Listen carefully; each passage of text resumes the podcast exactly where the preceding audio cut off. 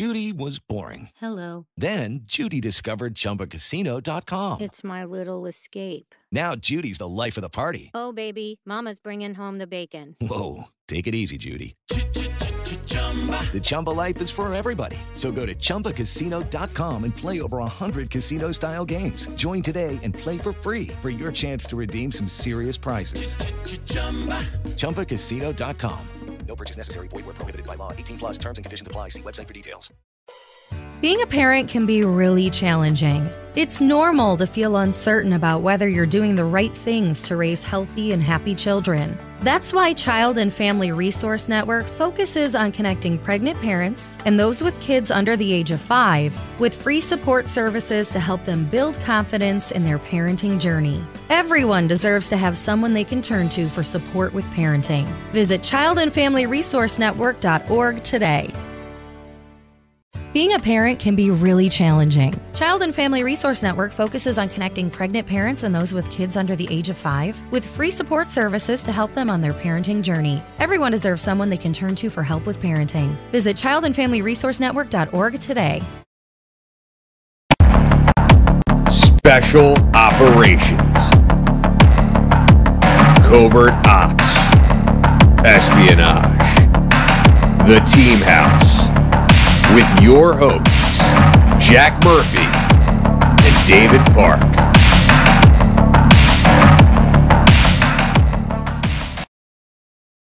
Hey, folks, welcome to the Team House. This is episode 106. I'm Jack Murphy here with co host Dave Park. Our guests tonight are Ryan and Christina Hillsberg. They are former CIA officers. They just authored a new book that we're going to talk about, but also, even beyond that, they were a husband and wife CIA team. Um, they actually did joint ops together, uh, joint missions together, working together. Christina served in the Directorate of Analysis uh, as an analyst. And Ryan served in the National Clandestine Service as an operations officer, uh, but they also worked together in the field. So I'm really looking forward to this episode. I think it's going to be a really unique, insightful view that these two are going to be able to offer. So, uh, Christina and Ryan, thank you for joining us tonight. Hi, thanks so much for having us. Yeah, thank you. Absolutely. Uh, so, if you've ever seen the show before, you know our first question. It's always the same. We want to know about your origin story. We want to know about where you guys came from, how you found your way into the CIA, and then, of course, since this is kind of a uh, a, a mutual journey together, how you met. Sure. So we both actually joined the CIA right out of college. So I was recruited because of my foreign language capabilities. I went to Indiana University and studied Swahili and Zulu. And a recruiter came onto my campus. My professor had, you know, sent me the flyer. I sent my resume. They didn't say it was CIA. I just thought it was like some low level government agency and blew off the first interview, lied and said that I had car trouble. And the recruiter called me and said, Hey, I'm staying in town an extra day. I'd really love to meet you. And I got the impression right away. And then it was confirmed in the interview, which was they were really interested in African language speakers because it was hard for them to find. And so when I found out in the interview it was CIA, he explained to me that I would be analyzing African politics. I would be have opportunities to travel back and forth to Africa and write for the president and use my language skills. And so I was really excited about it. And thankfully, I had a pretty smooth security clearance process, and I was in the door in only four months, which is virtually unheard of. Yeah, and um, became an analyst. And so I'm gonna let Ryan share his story. Yeah, for me, you know, I, I wasn't quite sure. I knew I always wanted to go into the CIA, but I wasn't sure how that was actually done. You know, watching movies growing up as a kid, you know, James Bond, et cetera, et cetera. You know, I I, I wanted to be James Bond or Indiana Jones. You know, I wasn't quite sure how to get there either way. Um, but at the heart of it, I really wanted to serve my country. Uh, my father was in the army, my grandfather was in the army, and, and I wanted to do something um, and, and follow them really uh, in that realm. And so I in college, I was really trying to think of what I wanted to do, and you know, the military was definitely at the top of my list. Um, CIA was number one. Uh, I also applied to Secret Service, ATF, DEA, U.S. Marshals, all of them. And the the first two that I heard back from were CIA and Secret Service. Uh, and so, since uh, the agency was my number one top pick, I continued to to move on in, in the in the process with them. And that was my junior year of college. And so it was actually my junior year, right before my senior year started And it took me about 12, 18 months. I can't remember exactly, but it was over a year. And so by the time I went through the process and did the background and um, you know, all the the psychological testing and polygraphs, et cetera, et cetera, uh, language aptitude testing, uh, I got a, an offer of employment and uh, started straight out of school. And and so coming into the agency was my first, you know, real professional job and as an adult. What what had you? How had you prepared for that? Since that's what you had wanted to do. Did what were you studying in college? Did, I mean, did you focus on that? Um, so I you know, we're having a lot of uh, talks right now with our kids because our, our oldest is, is off to college actually next week uh, over to WSU. And, you know, I, I, told her not to do what I did. I, I, got a, I got a degree. I, I have two bachelor's degrees. I, I, got one in political science and the other in philosophy. Um, and I was also contemplating going into law school as well. And so I had a few different things um, on, on my plate that I was looking at. And um, yeah, I just, um, that's what I studied. And um, but he had foreign languages too. That's why he's leaving out. He spoke fluent Danish already and comes from a French family. And so they knew that he, you know, was good with language. I spent a lot of time overseas. You know, for example, I spent a summer in France when I was 14 years old, uh, had traveled quite a bit throughout Europe with my family. And uh, my mother's French. Uh, she was born in, in La Rochelle in France. And uh, my grandmother's family is, is all still over there. And so, yeah, had a lot of interna- international experience and exposure, um, and then just had, you know, again that drive to, to to serve the country in some way, shape, or form. A, a lot of times, I think people, you know, they ask our guests, they ask us how people get into the CIA, and I think there's this impression that they only want people from special operations and things like this. But you guys sort of make it sound as though really having those language skills are are one of the things that'll get you that that initial look I think so. Um, definitely, there, there's former military uh, personnel, of course, in there. Uh, but in, in my farm graduating class, there were actually a lot of lawyers. Um, I was actually surprised at how many uh, people had been to law school and, and were working in the private sector uh, and, and, came on board. And so I, I, think there's a realm of people that they're looking for. I think it's uh, more than anything, it's the sort of psychological and, and, sort of mindset that you have, especially for the director of operations you know people that people that have a black and white mentality don't do well at the farm you know you mm. have to be able to live and work in that world of gray and there's not necessarily a right answer every time and, and the phrase that's often used at the farm in training is it depends the answer is always going to depend on a number of factors and experiences the geographic location the person um, the situation et cetera et cetera. And so you have to be able to learn and deal with ambiguity and have critical thinking skills. And, and, if you're lacking in any of those areas and if you and if you truly have that black and white view or mentality of the world it's going to be extremely difficult for you to get through that training and I think on the analytics side, you know, you really do see more often than not people who have a specific regional expertise, you know, and, and the language expertise, I think gives you a competitive edge. People ask us a lot, you know, which language should I study or which region? But I always reply and say, you know, the needs and the, you know, are always changing and mm-hmm. the world is always changing. Of course, there are some constants. Um, but I encourage people to study something that they're really interested in, right? I mean, I studied Africa and African languages, and I can't tell you how many people told me that I was never going to get a job. Why was I studying something so niche? And I was the first of all my friends to get a job. And and it was a pretty badass one. So, I mean, thankfully it worked out for me, but I knew that I was studying something that I was really interested in. So, whether it was CIA or whether I went the humanitarian route, I knew that I wasn't just choosing something because I thought someone would want, you know, that would make me competitive. Like it was something that I was truly passionate about. And, and I think too, you know, I, I know a lot of people that came into the agency that spoke fluent Russian you know, or they had Spanish or, or some other European language. Uh, but it's all about the mission. You could be coming in with a language skill, and then they're sending you to Arabic training, you know, or Farsi training. And so, um, you know, I think the ability to learn a language and your language aptitude, I think, is probably more important than anything. Mm-hmm. Interesting. I think this is also a really unique opportunity since we have both of you here today is to talk about the difference between NCS and the well it's called the Directorate of Intelligence now, correct Christina? So now it's the director of analysis. Of analysis. And it was the DO and then it was NCS. And now I believe it's back to the DO, right? Have we heard that? So I guess it's the DA and the DO. I know. I, th- I, think every time there's new leadership that comes in, yeah, they yeah, try yeah. to make their mark on the organization. And so they're, they're going to change names, they're going to change processes. but I, I, think some of the tried and true names and things that have lasted, you know, decades, you know, they all they're always coming back to it. And so, so, um, but but you two coming together, I mean, from Do and Di, I mean, what happened to the, like the separation of church and state? Like this is not supposed to happen, right? yeah, it's true. You know, I swore that I would not date another ops officer, let alone marry one. You know, I had definitely come into contact with some James Bond wannabes, you know, lots of ops officers who try to use their tradecraft on you in practice. and so I had sworn them off, you know, and we met in our training class in preparation for this field tour that we were both doing. And he had actually come back to headquarters for the class. He was already out in the field and I was preparing to go out.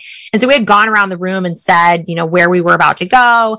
And when he said where he was, I kind of like zeroed in, you know, on him and another OO in the class to make sure I would introduce myself because I was going as an analyst on this particular rotation where I was going to be able to do operational work. But I knew that in order to be successful at doing ops work, I was going to need these ops officers to trust me and respect me, even though I was coming from the analytic side. I wanted them to, you know, know that I had something to bring to the table other than analytic expertise. You know, I could actually collect intel too. And so during the break, I went and introduced myself to both of them um, but was, you know, obviously very interested in him. But we only exchanged a few words. And then it wasn't for months later when I got out to the field where we connected and we, you know, started dating right away. And she's trying to fast forward something. So in the, in this class, you know, I, I was, of course, attracted to her and, and, was looking at her. and Was excited when she actually came over and told me that she was going uh, to the same field station that I was already at, and and I could tell. I got this sense. I got the vibe from her. I got the I have a boyfriend vibe complete. I definitely got that. And I did. but then I also got if I didn't have a boyfriend, I'd be I'd be really into you vibe. It's like, and wow, so, these are some complex vibes I was giving off. This is like operates operations officer like at was, work. Like this right. is trade crafted action. right. And so I made a mental note and, and was really starting to count down the days because it was going to be a few more months before she actually got out to the field. And so it was definitely counting down the days and, until she got there. Well, he was different than, you know, a lot of the ops officers I had met. And I think one of the biggest draws to me was that he was so well rounded. And, you know, ops officers have to be well rounded in order to build these relationships of trust with their targets, um, you know, and then recruit them and into a clandestine relationship with the agency. So they really need to have a lot of interest themselves and be well rounded so that they're able to kind of build that rapport and that relationship of trust through the common ground. And, you know, at the agency, we call that YUMI, same, same.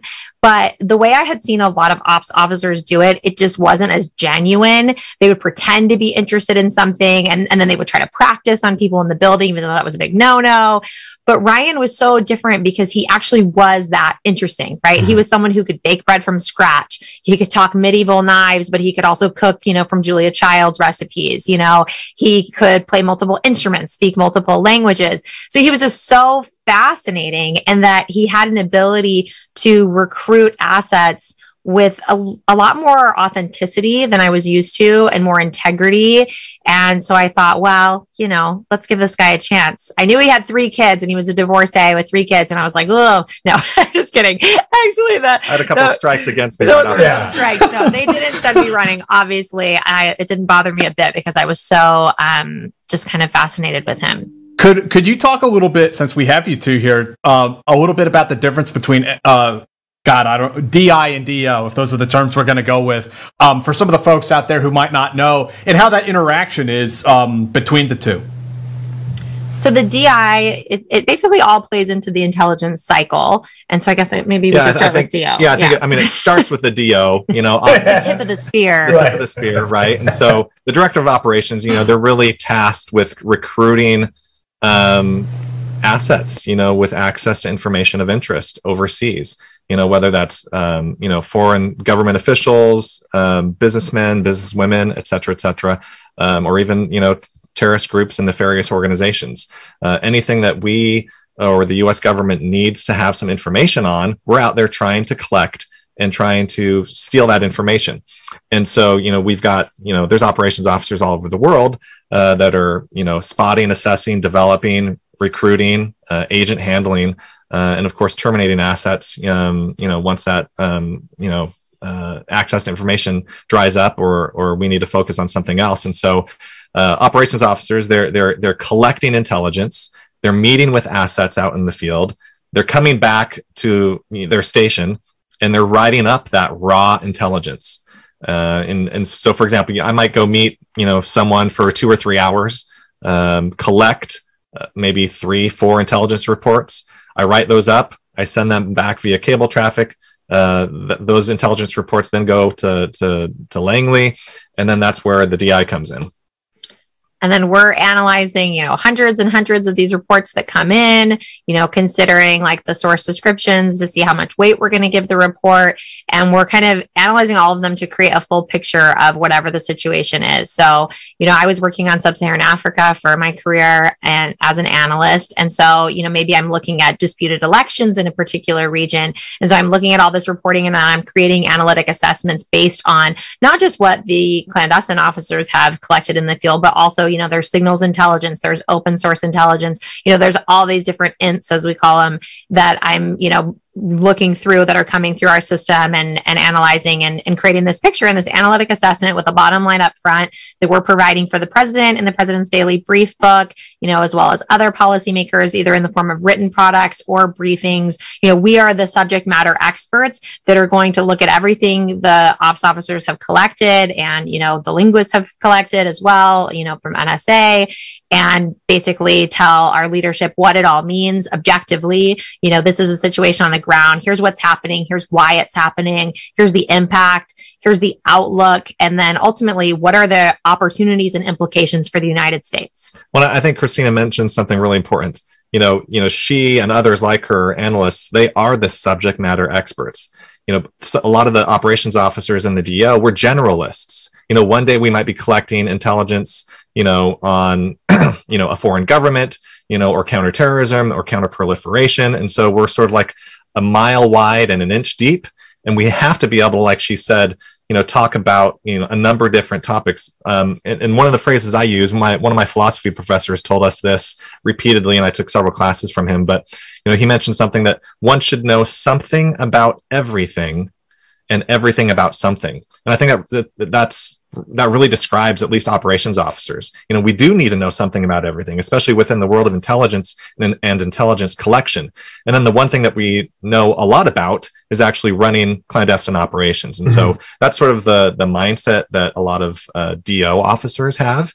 And and if DO if DO officers are smart, so as an operations officer, um, when at all possible, you know, oftentimes we're we're one on one you know, with an asset. You know, we're going it alone, you know, everywhere. 99% of the time, an operations officer is out there in the field doing their work alone.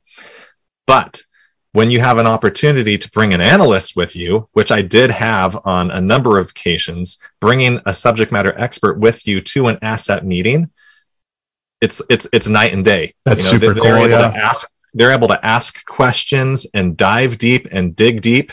And so a meeting that I might have maybe only gotten one or two intelligence reports from, I bring a, a an SME with me uh, from the director of intelligence or analysis, and I'm getting six or seven, uh, right. uh, especially if it's a hard target country or it's the subject matter is really in depth. Uh, it's way better to have someone like that with you than going it alone. Yeah, and I and I I Go think ahead. for analysts, even like on areas, so like for me, the tour that we met on, I was doing ops work and I was collecting intel. And, you know, I think one of the reasons why I was successful at it was the analytic expertise that I had. So even when I started collecting on parts of the world that I didn't know anything about, because I was so used to distilling vast amounts of information so quickly, albeit on my area of expertise, but every day going through hundreds and hundreds of Intel reports and like that practice of thinking critically, conceptualizing papers and writing, you know, quick turnaround pieces, that skill set then when I started collecting Intel, it transferred over. And so I was able to, you know, learn other subject matters and still be pretty quick and get a lot of intel because I was so used to writing and had that analytic skill set. Right. She dominated. So this is breaking down the, that secular tradition of the separation between church and state, and it sounds like that's a good thing, right? To, to combine, fuse these two capabilities together. Yeah, and I know they've gone through a reorg like since we've left, and they have more like mission centers um, at headquarters where they're working kind of more together. That goes in waves, though. We've seen that happen so many times, you know, over the years where the divide between the DI and the DO is, you know, stronger, and sometimes, and then there's more collaboration. It kind of ebbs and flows. But I think that when you are collaborating, I mean, it's just you get more intel, you know, no matter what way you look at it when you're working together. And because you're coming at it with such a different skill set that can really complement each other. Well, even in marriage. So there you go. yeah. As as like the subject matter expert, would you get uh, uh, like intel reports, uh, things that case officers or ops officers had written that you're like, this doesn't make any sense. Uh, they're getting like they were getting fed a line of bullshit because this does not fit into what's actually going on. Oh yeah, for sure and hopefully like you're in a situation where you are friends with your cmo and you can find out more about the source and you can kind of like be involved in that process and give that feedback like hey this report doesn't really make sense or you know i don't know. This is why. And here are follow-up questions. But yeah i mean we definitely experience that. And you know sometimes there are ops officers who are really interested in numbers and you know things will sometimes make it out the door that shouldn't. And i think that's when you know the analyst can really help and provide that feedback and hopefully there's a close relationship there so that mm. you can catch the, things that maybe does the, don't the, pass the giggle test do, does the ops officer also have like a responsibility to report even if it's totally bogus report and type it up and even if you know it, it may correct me if i'm wrong isn't there a section in the cable traffic where they're allowed to offer an opinion be like eh this sounds like nonsense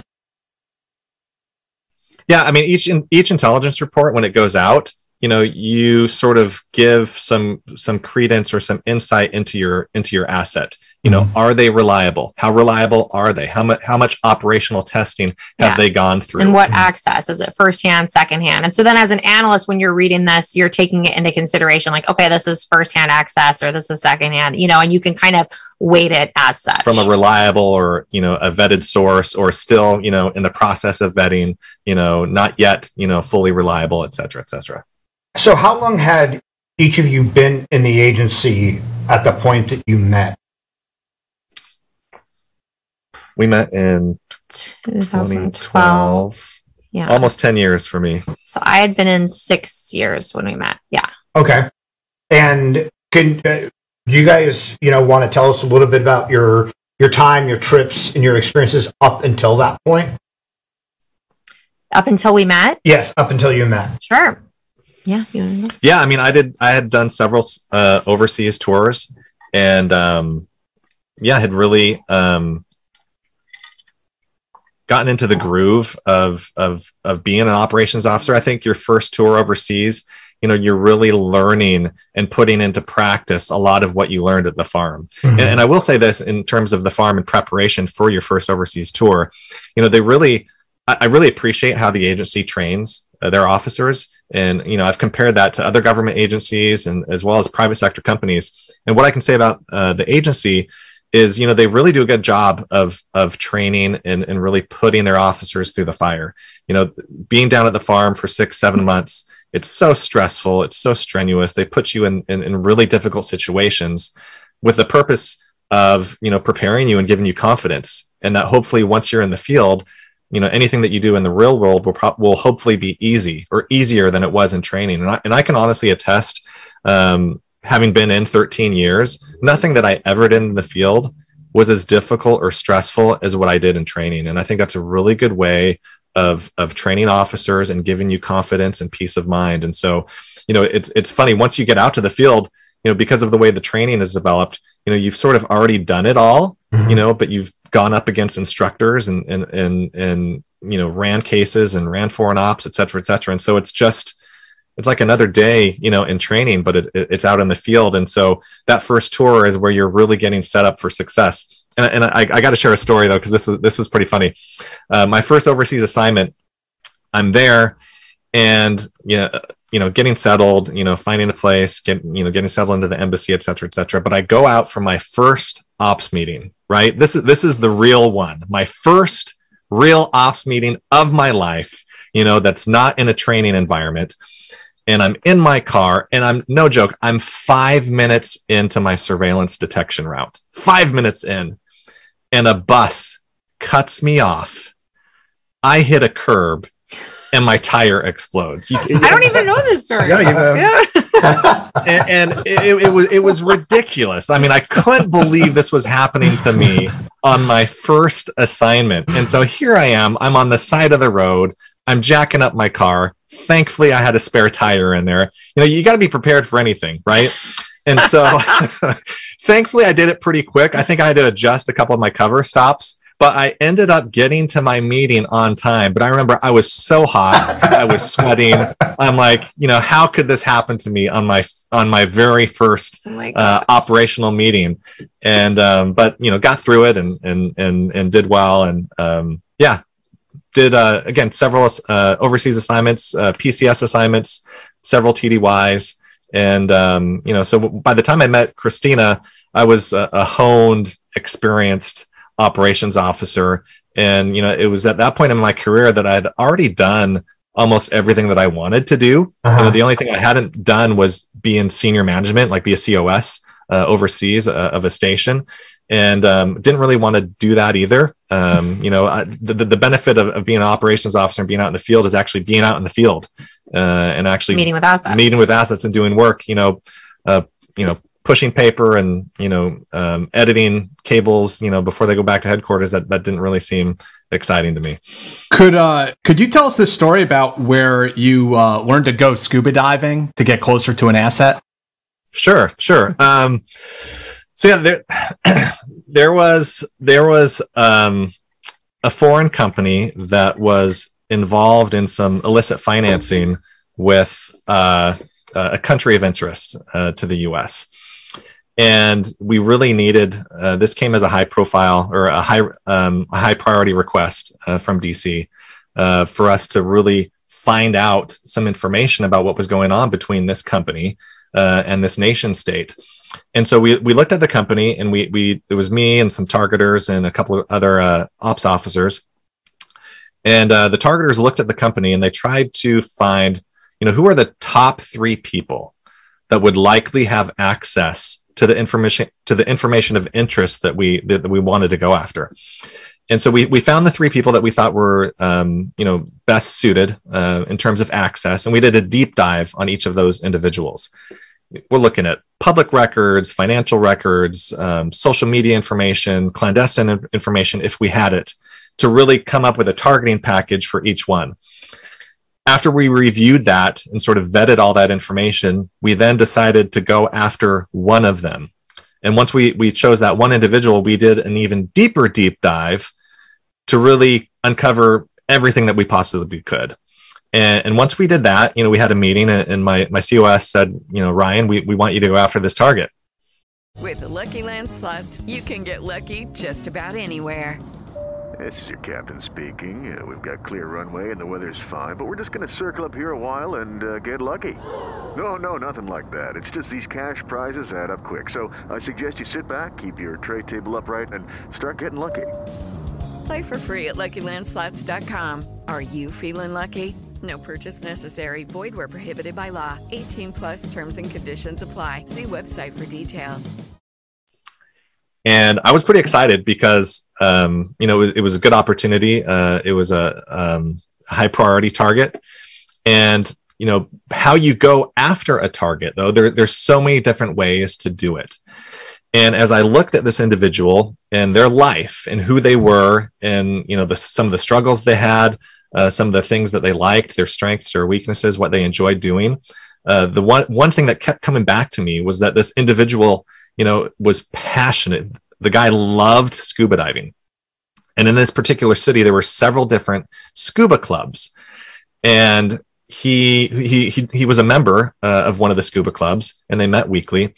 And so I, as I went through all the information that we had on him, I decided, you know what, I'm going to use the scuba club to get close to this individual. Um, and so went and bought some scuba equipment, uh, joined the scuba club, and I think they had their meetings like on Wednesday night or something, and showed up. Now I didn't just show up, you know, unprepared. You know, I knew so much about this individual that I had a pre-planned sort of strategic objective if I had an opportunity to talk to him. Mhm. You know, basically, I, if I had an opportunity, I was going to have a conversation with him from A to Z, Mhm. where I was going to ask him certain questions, which I likely knew the answers to, that would lead us down a conversation that eventually, you know, at the end, um, you know, there was a hook for a second meeting. Uh, and that he liked me as an individual and wanted to meet with me again, hopefully outside of the scuba club. So I showed up to this this Wednesday night club, and sure enough, he was there. I mean, I, knew he was going to be there because we had done our, our due diligence and our research. And I ended up talking to him for about 45 minutes that night. And, you know, long story short, there was a definite, uh, I call it a bromance, you know, um, happening and, you know, enjoyed talking to me. And again, I, I, knew what to ask and, and how to point and direct the conversation. Uh, so that that was the case uh, mm-hmm. by the by by the end of our um, discussion, and so we made plans to meet for lunch you know next week downtown because we both we uh, we both work downtown. We are going to meet in the old city, and um, you know that just over the course of several months, I started meeting with him on a regular basis, once a week, uh, twice a week, and you know the one thing I'd say here is you know over the course of that developmental period, which depending on the target, you know you could develop someone for three months, six months or a year or even two years, depending on, on the country that they're from, what type of access they have, who the individual is, et cetera, et cetera. But during the, that several month development process, I never once asked him about his work. Mm-hmm. And, and I think that that's important to, to, to point out. Now, if he talked about his job and his work and his employment and sort of put that on the table, you know, I'd attack it you know, I'd ask questions. I'd be a good listening ear. Uh, I'd sympathize. You know, I'd, I'd, I'd ask all sorts of questions about it. But I never once brought up the topic of work, and uh-huh. and, and that's definitely a strategic. Um, that's tr- excuse me. That's definitely strategic in in operational targeting. And um, you know, met his wife, met his kids, and really for him, you know, I didn't in, in terms of what Christina was saying of being well rounded earlier, you know, I didn't have any exposure to scuba diving, had never done it before. Um, and so I really, in, in that respect, I took on, you know, the role of, of, of student, you know, and he was really the teacher, like a mentor in terms of scuba diving. And that's how we were able to really build a strong bond and relationship of trust uh, that then continued the relationship forward. And so, yeah, the, the scuba diving story is it's just it's always good because, and I, and I love sharing it because again, you can you can go after someone a myriad of different ways, mm-hmm. uh, and that's just one that was sort of unique and special. Yeah. So so did you pitch them? Being a parent can be really challenging. Child and Family Resource Network focuses on connecting pregnant parents and those with kids under the age of five with free support services to help them on their parenting journey. Everyone deserves someone they can turn to for help with parenting. Visit childandfamilyresourcenetwork.org today. Being a parent can be really challenging. It's normal to feel uncertain about whether you're doing the right things to raise healthy and happy children. That's why Child and Family Resource Network focuses on connecting pregnant parents and those with kids under the age of five with free support services to help them build confidence in their parenting journey. Everyone deserves to have someone they can turn to for support with parenting. Visit childandfamilyresourcenetwork.org today. So I didn't. Um, that that that was a turnover case, and so you know, oftentimes you know you're only in country for a certain amount of time. Um, hopefully, you know you have enough time to recruit and then do a, a formal turnover to another uh, operations officer. Uh, it was still in the developmental phase uh, when I turned it over to my friend for them to, you know, uh, there was a, a, threesome for a little bit, you know, uh, of us all hanging out, and then I departed, and uh, they continued the relationship. And so, unfortunately, I wasn't able to do it, but definitely had a, a hand in establishing it and making that strong foundation. Uh, it's also, to me, it's interesting that you went as the student to allow him, right, you know, right. to be the expert. Where I think a lot of people would assume that you'd have you'd want to become an expert on the topic also so that you were like talking to him speaking with him as and don't they teach you in the farm to scuba dive and shoot spear guns and stuff right, right. that's part of it oh, uh, I wish yeah. I wish only with the explosive tips. Yeah. I think that's probably what a lot, you know, of people might consider doing, just right. like that, pretending to be an expert. And that gets back to the, you know, people, if when it's not done in a genuine way, it's just not as successful. And so I think mm-hmm. what Ryan did really well in this scenario was he found a way to gain a new interest that this target had, but to still be genuine. You know, he genuinely wanted to learn to scuba dive, and who wouldn't want to scuba dive on someone yeah. else's dive, right, right, you know, at, a, at a very cool overseas location, you know, but he was genuinely excited. And then he embraced, you know, the truth, which is he's a novice scuba diver. What can you teach me? And I think that that's just a great example of how he was able to be really genuine in, you know, an operation that sometimes feels like there's, you know, manipulation is always involved with espionage. Sure. And so it's a fine balance. well, and I think the important thing to point out too is that, you know, during the development process, you know, you're assessing them. You know, every time you meet, you're writing that up you know, and you're assessing their their motivations, their vulnerabilities, their strengths, their weaknesses. What would make them turn? Right. What would make them betray their country? What could potentially make them betray, you know, their organization, uh, their company, et cetera, et cetera. And you know, sometimes it's you know you have to have a fig leaf there. You know, Mhm. sometimes at the end people want to hear those three letters, CIA. You know, to to get that confirmation. Other times, because you've assessed them, you know that if you say those three letters, they're not down for it. You know, and, Right. and so you know it's it's very subtle. You know, you're USG, you're this, you're that, and so you know you've done all that due diligence. You know, over the course of several months, and you know what makes them tick. You know, and and we referenced this a few different times, and it's it's talked about at the farm all the time.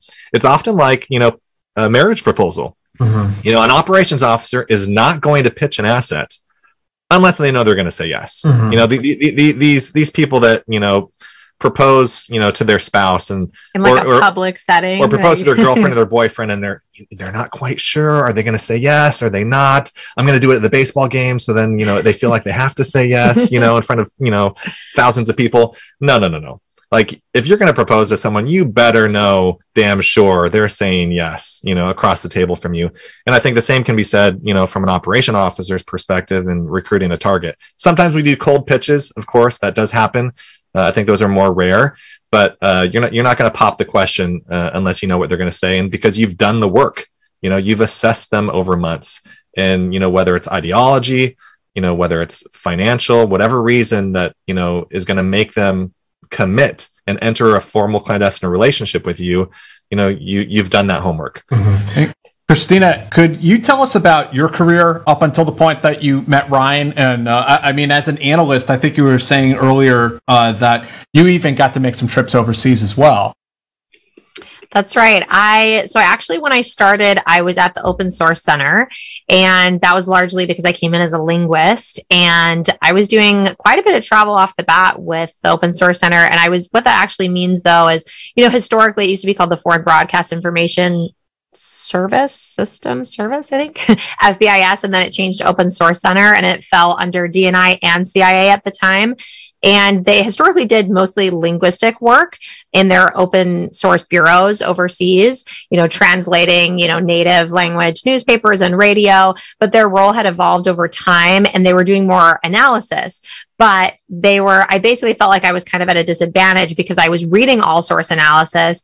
But when I was writing my pieces, I could only use what I had found in open source. Okay. And so I did that for about a year. And then I transitioned to um, the DI and was at headquarters. And then thankfully was still working on Africa, was still able to use my expertise. And I was specifically a leadership analyst. So I was doing political analysis, but it was always focused on the foreign leader. And so I was also writing psychological and biographic profiles of foreign leaders in my country so that if our president was either going there or hosting one of those foreign leaders, you know, they were ready to meet with them and knew what to expect as far as, you know, their leadership style, their history, how they interact with people, you know, pitfalls of things not to discuss, you know, ways that they can connect with them.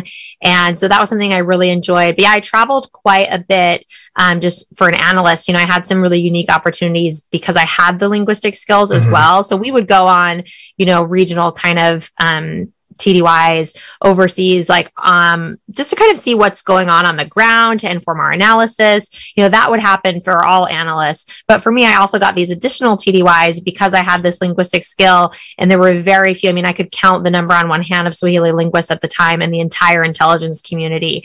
And so that meant that I got tapped for some pretty unique opportunities um, to travel overseas and to um, East Africa specifically for my languages. And so that was really great. And so I got to do, you know, sometimes it was anywhere from a week to several months at a time, you know, just depended what the needs were. And, you know, one of my, I think, um, favorite experiences overseas was actually when I was on um, the tour with Ryan, and I wasn't working on Africa because I was collecting on you know lots of topics um, like ops officers do, but there was a need for Swahili linguists, and so thankfully I was able um, to TDY, and um, I actually had detected surveillance and I had been through surveillance detection training by that point and um, it by the DO, of course. And so I knew all of the things to look for, right? And I wasn't even running an SDR at the time because I wasn't on and off. You know, I was overseas doing linguistic work, um, something entirely different that I wish I could give more details about. Um, but I was working like all night long. I was on this night shift, and during the day, I had a chance to go to the market. And Ryan and I were dating at the time, and I thought, um, I'm going to just go pick up like some little trinkets for the kids, you know, in the market.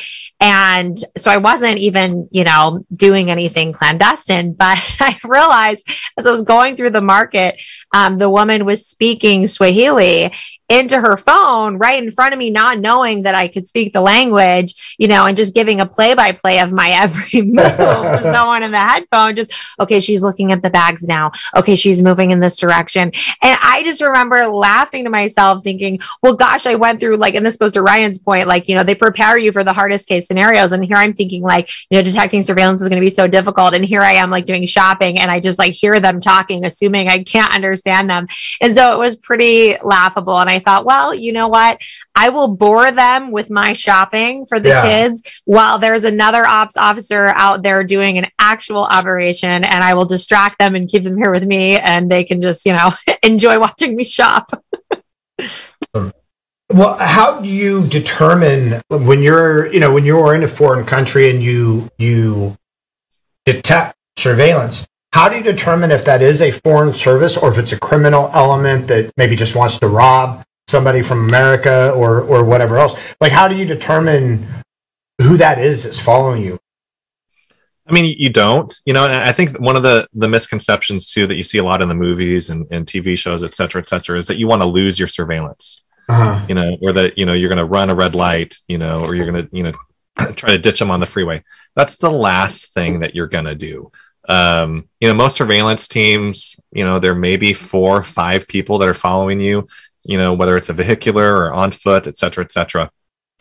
And as soon as you start doing something spooky, you know, if if you lose them, you know, or or try to do anything out of the ordinary, or you know, look behind you and like stare at them, they're going to put 10, 15 people on you, adjusting you know, the rearview mirror. Be, they're they're going to lock you down. Right. and you know make it almost impossible to see them and so you know you never want to lose surveillance you know you want to you want to confirm and not let them know that you've confirmed that you've seen them you know and if you're actually going to do an op um, you know you're going to abort. You know you're not you're not going to take them with you or try to lose them on your on the way to your op. You're just not going to go right. you know and, and, and there's systems and, and, and processes in place. You know if you don't show up you know your asset knows what to do. It's a different day. It's a different time a different place location et cetera et cetera. You've got your communications plan with them. But yeah you definitely don't want to be bringing surveillance with you. And you know you know whether they're uh, you know the the local intelligence service or security service or whether whether they're a nefarious organization you know you, you wouldn't really know you know unless they were to wrap you up or right. pick you up right? right? and so you know then you got bigger problems exactly and so yeah you're going to want to lull them to sleep right, right. Uh, and, and that, that's that's really the point and and for me it, having been in 13 years i never had surveillance ever uh, on anything that I ever did, but I did see surveillance.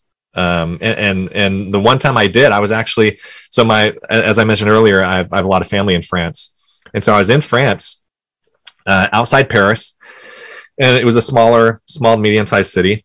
And you know there was a wedding there. Um, one of my distant cousins was getting married, and the whole family was there. And we were like in the middle of the town square, and we are just waiting around. And I'm just sitting there, sort of watching you know some you know security awareness sort of watching everything unfold around me. And i i see i see a person walking you know who ended up being the target. And then i see the a position of a surveillant. Then i see the b position. And then i see the c position on the other side of the street. And then i see the target actually walk into a store and then I see a surveillance team set up on this store, uh-huh. and then one of them does an intrusion in there with them, uh-huh. and I, and I'm watching and I'm looking at this, and of course, nobody else knows right. around me what's going on. Right. Um, but I do, you know, because I, have I've done both. You know, of course, I've been trained in surveillance detection, but I've also uh, been on surveillance teams, and, and I, not, I had an opportunity to be on surveillance teams before I actually went down to the farm, and so I, I, I knew even more intimately how surveillance teams operate and what they do. And so I saw this, and sure enough, he was only in there for maybe three to five minutes. The target. Yeah He, he exited the shop, and then I saw the, the team get back into position again as this as this target uh, continued down the street. And so that's actually the only time I actually saw real surveillance um, overseas, and it wasn't even for me; it was for someone else, some So- random. I don't know. I don't. I, and still to this day, I don't know whether it was you know training, um, you know whether it was law enforcement, was it whether it was a security service. Uh, I don't know, but it was fairly easy to spot. So three to five minutes. Do you think that it was a cover stop, or do you think that it is, or that they were just going in to do some shopping and didn't didn't know at all that they were? It, it was it was either cover a stop or they didn't know that they were getting you know Yeah. surveilled. Yeah. Well, I want to talk about um, you know what you two working together. I'm going to do a couple uh, ad reads here from our sponsors. You guys are especially going to love this one. Attention, listeners across the galaxy, all the way from Australia to Houston. Do we have a pube problem? If so, our friends at Manscaped have cleared you for takeoff with their fourth generation brand new lawnmower 4.0. Kick your pubes to the next planet with the Performance Package 4.0. The orbits in your pants will feel like you're in zero gravity when you use the best tools for the job from the leaders in male grooming. Join the 2 million men worldwide who trust Manscaped and get your rocket ready for takeoff by going to manscaped.com for 20% off plus free shipping with the code Team 20. 20. It's Team 20, guys. Go there now. You get 20% off when you use our discount code. And uh, Jack and I have both used uh, the Manscaped products, and We can't show you on the stream, though. I'm sorry. We don't want to get kicked we off have shown each other, and and it's impressive. it's impressive. So, um, no, th- they're nice products because for any man who's ever tried to groom using like traditional clippers, whatever, you have to be careful because there's always It's there- there's, dicey. there's It- it- inevitable yeah, very dicey. that goes on, and that's no fun.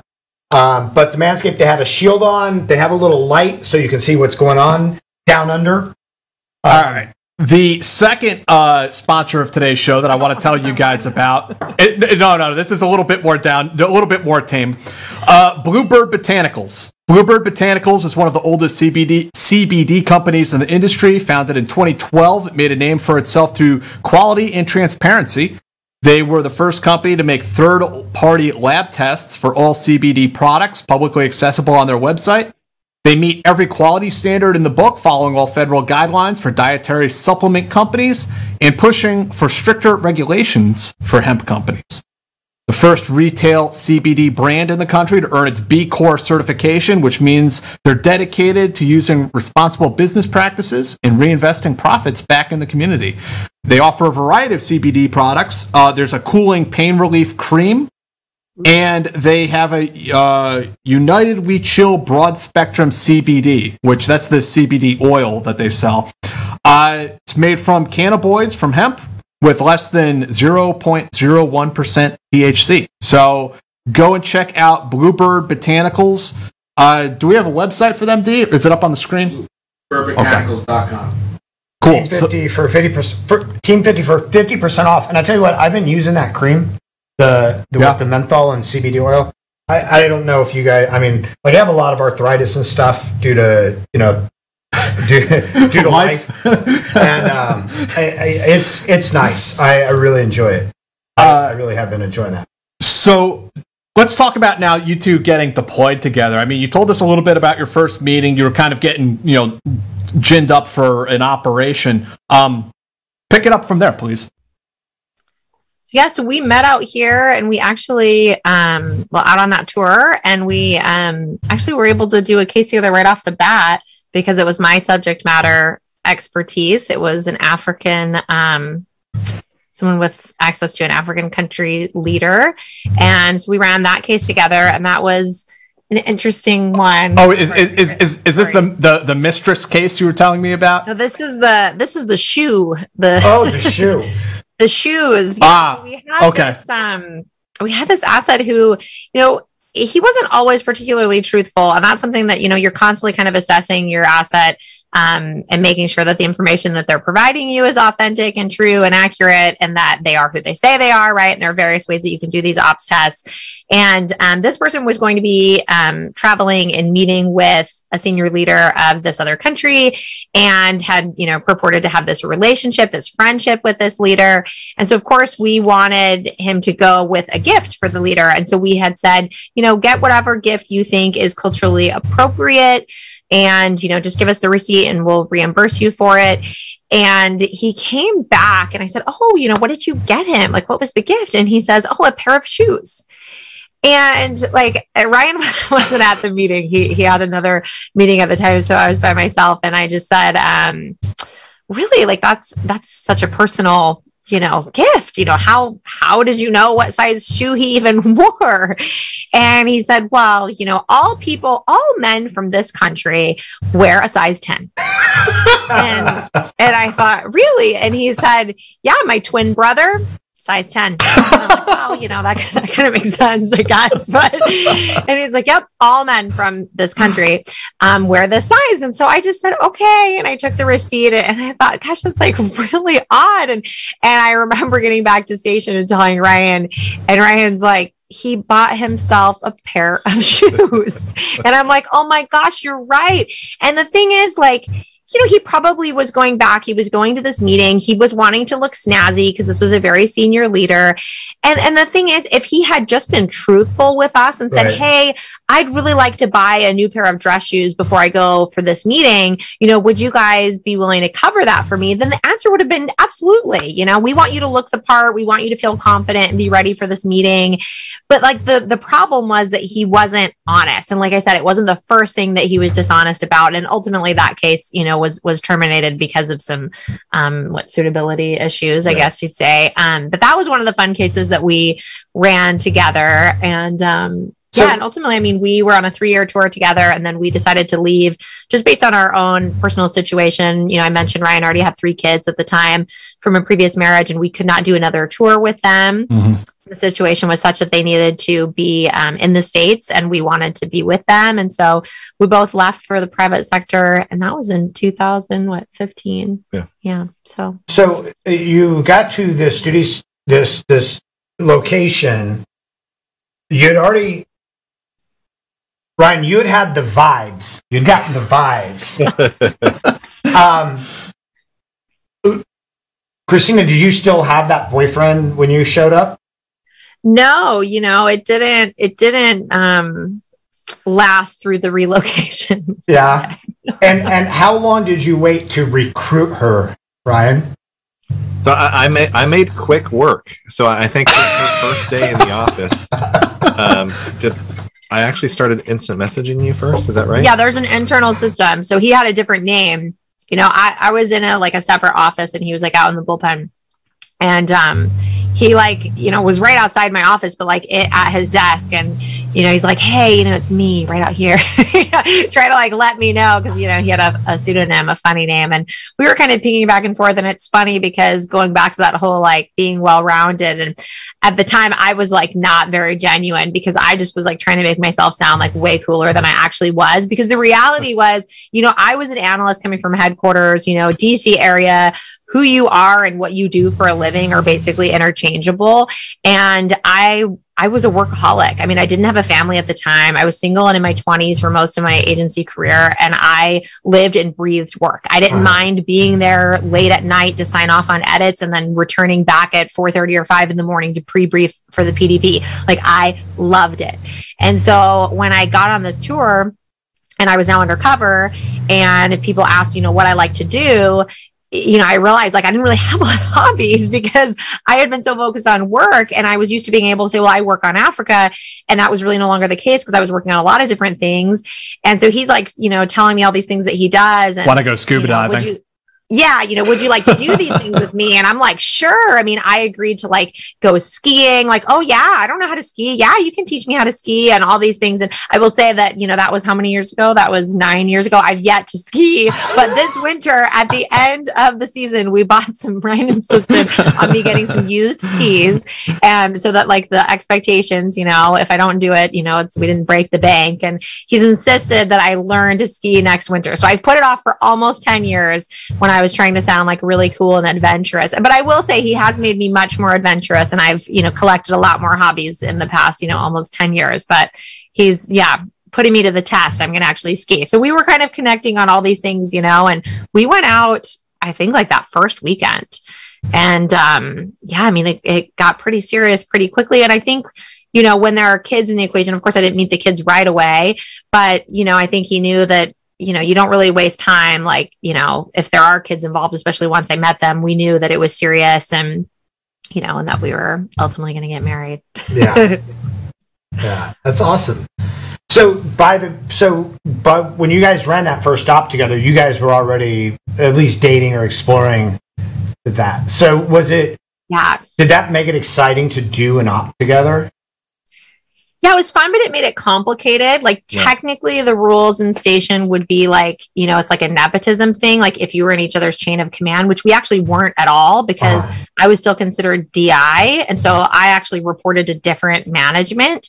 And so technically it should not have been an issue at all. But um they were a little bit particular about letting us do some things. So they let us do cases together until we got married, and then we were no longer allowed to, um, which is unfortunate because technically, from a from an analyst who does see the world in black and white, a lot of times we weren't breaking any rules. Mm-hmm. Um, but it was fun to to be able to spend that time together. We love working together. I mean, we, you know, having those cases together and like there were a number of other things that we did together as well.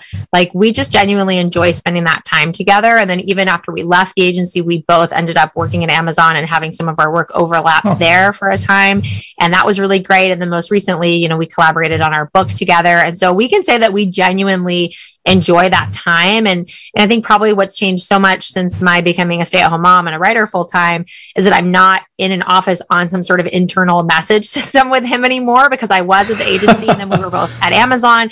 And so I was used to like basically having access to him all day long. Like we would talk internal chat, we would have meetings together, and then we still wanted to spend time together at the end of the day, which I think is a really great sign. Mm-hmm. And so I think that's been like a, an adjustment just in the past you know a couple years and that you know we do have different um you know day-to-day lives and more separate than we used to. So i think ha- writing this book together over the past you know year or so has been an opportunity to collaborate um, together and again again and that's been really enjoyable for us. Well and one thing i'd want to say too just about that tour that we did overseas together is that you know what makes christina very very unique is that she is someone i mean an analyst by training but then was able to do field, you know, operational work mm-hmm. and actually meet with assets, collect intelligence, submit those intel reports, you know, back to Langley.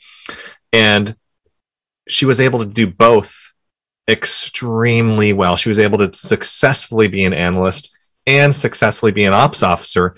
And, you know, traditionally speaking, those are two separate, distinct, mm-hmm. completely mm-hmm. different worlds.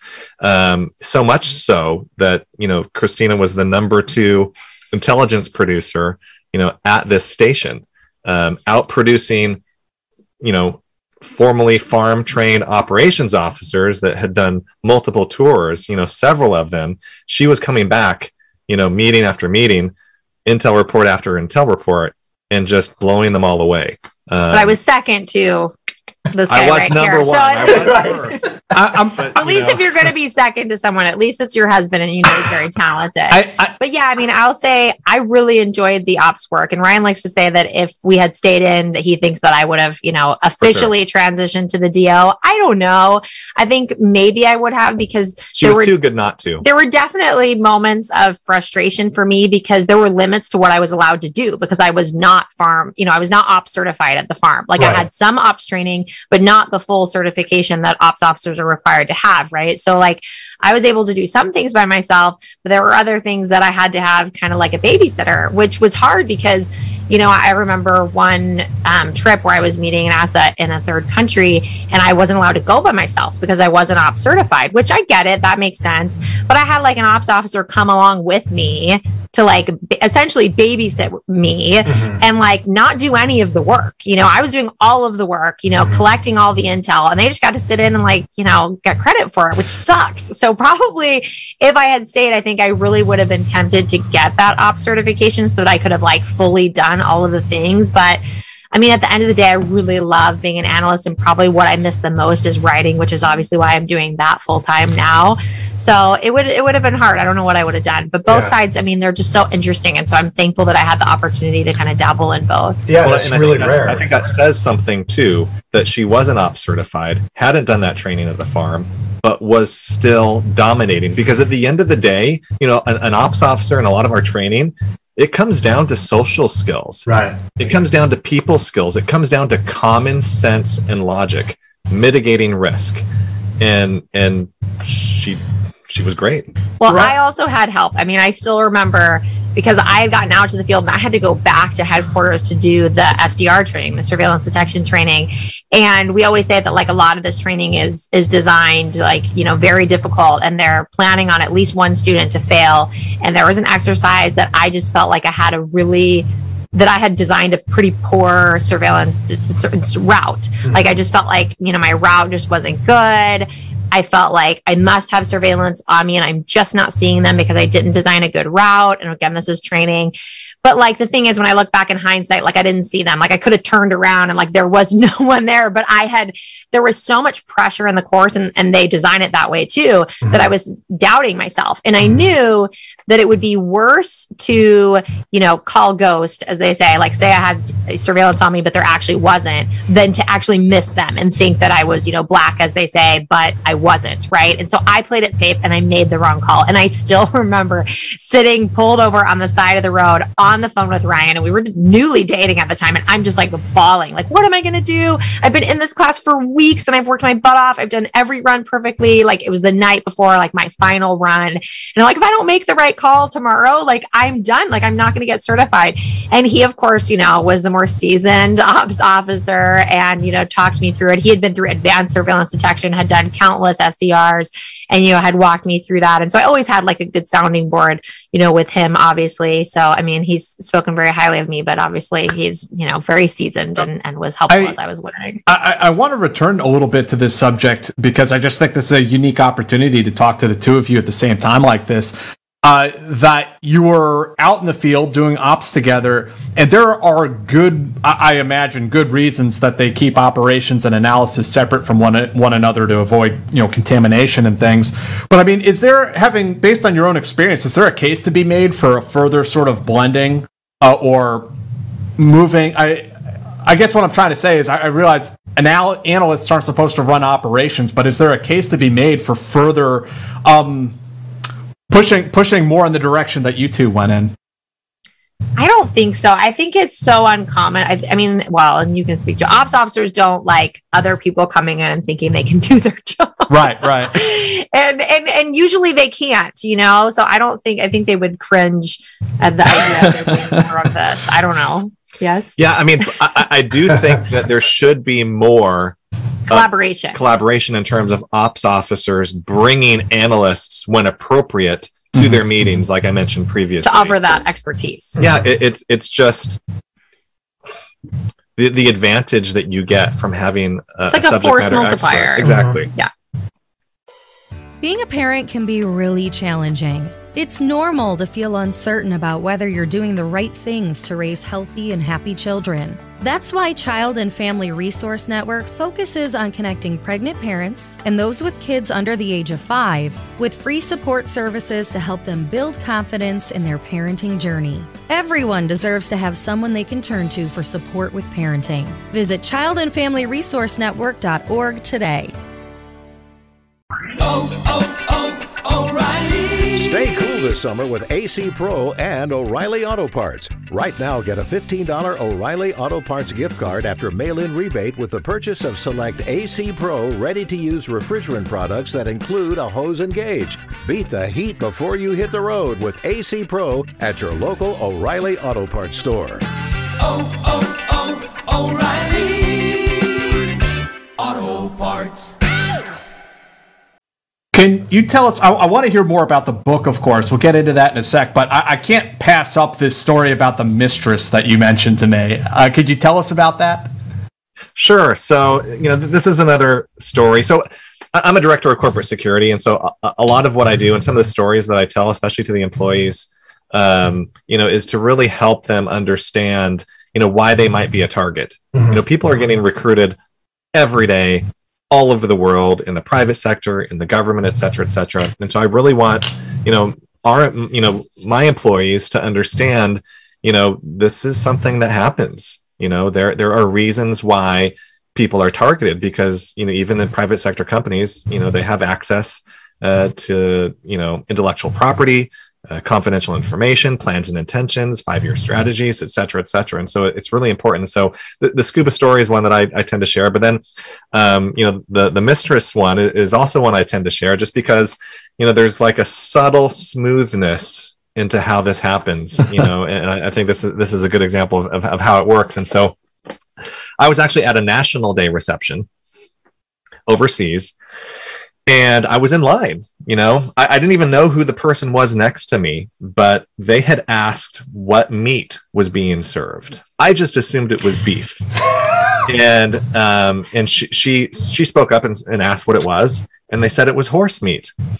And you know, I grew up with horses. My parents still have horses. I ain't eating horse. it's not something I'm gonna do. But they had already put they had already put it on my plate.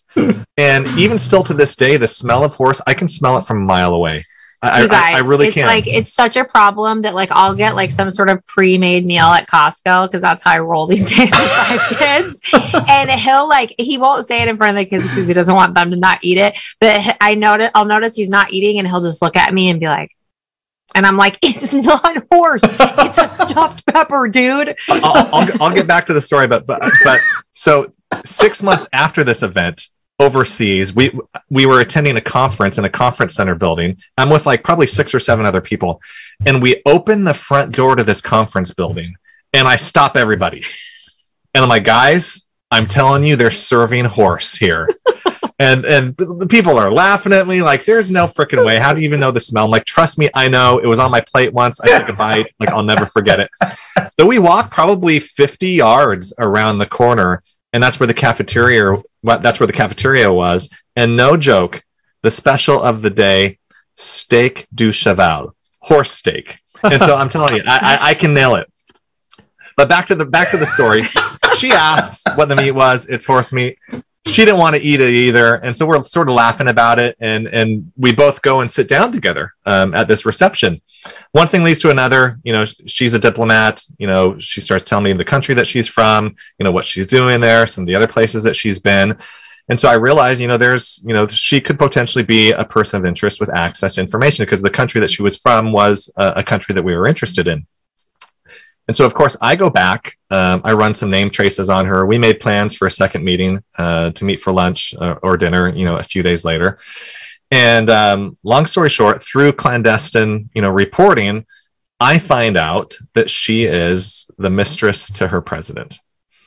All right and so i mean th- this this is some direct you know legitimate access. Yeah, and yeah. you know it was probably one of the one of the most exciting name traces you know and reports i got back about a target. Um, and so we you know of course you know started developmental relationship with this person. And you know the, the story i like to say is just the subtleties of, of how we go about this. And so um, i can't remember when it was. It was like a month or two later and you know we were at lunch and we were there was some sort of event that was happening in the world and she was just sharing her opinion. This wasn't classified information. This wasn't confidential but she shared her opinion on, on a subject that was happening in the world you know and i basically told her listen you know that's that's a really interesting take. I've never thought of it that way and in that perspective. You know do you mind if i share that with with washington? I'm not going to you know associate your name with that information but i'd like to to sort of share that perspective with them.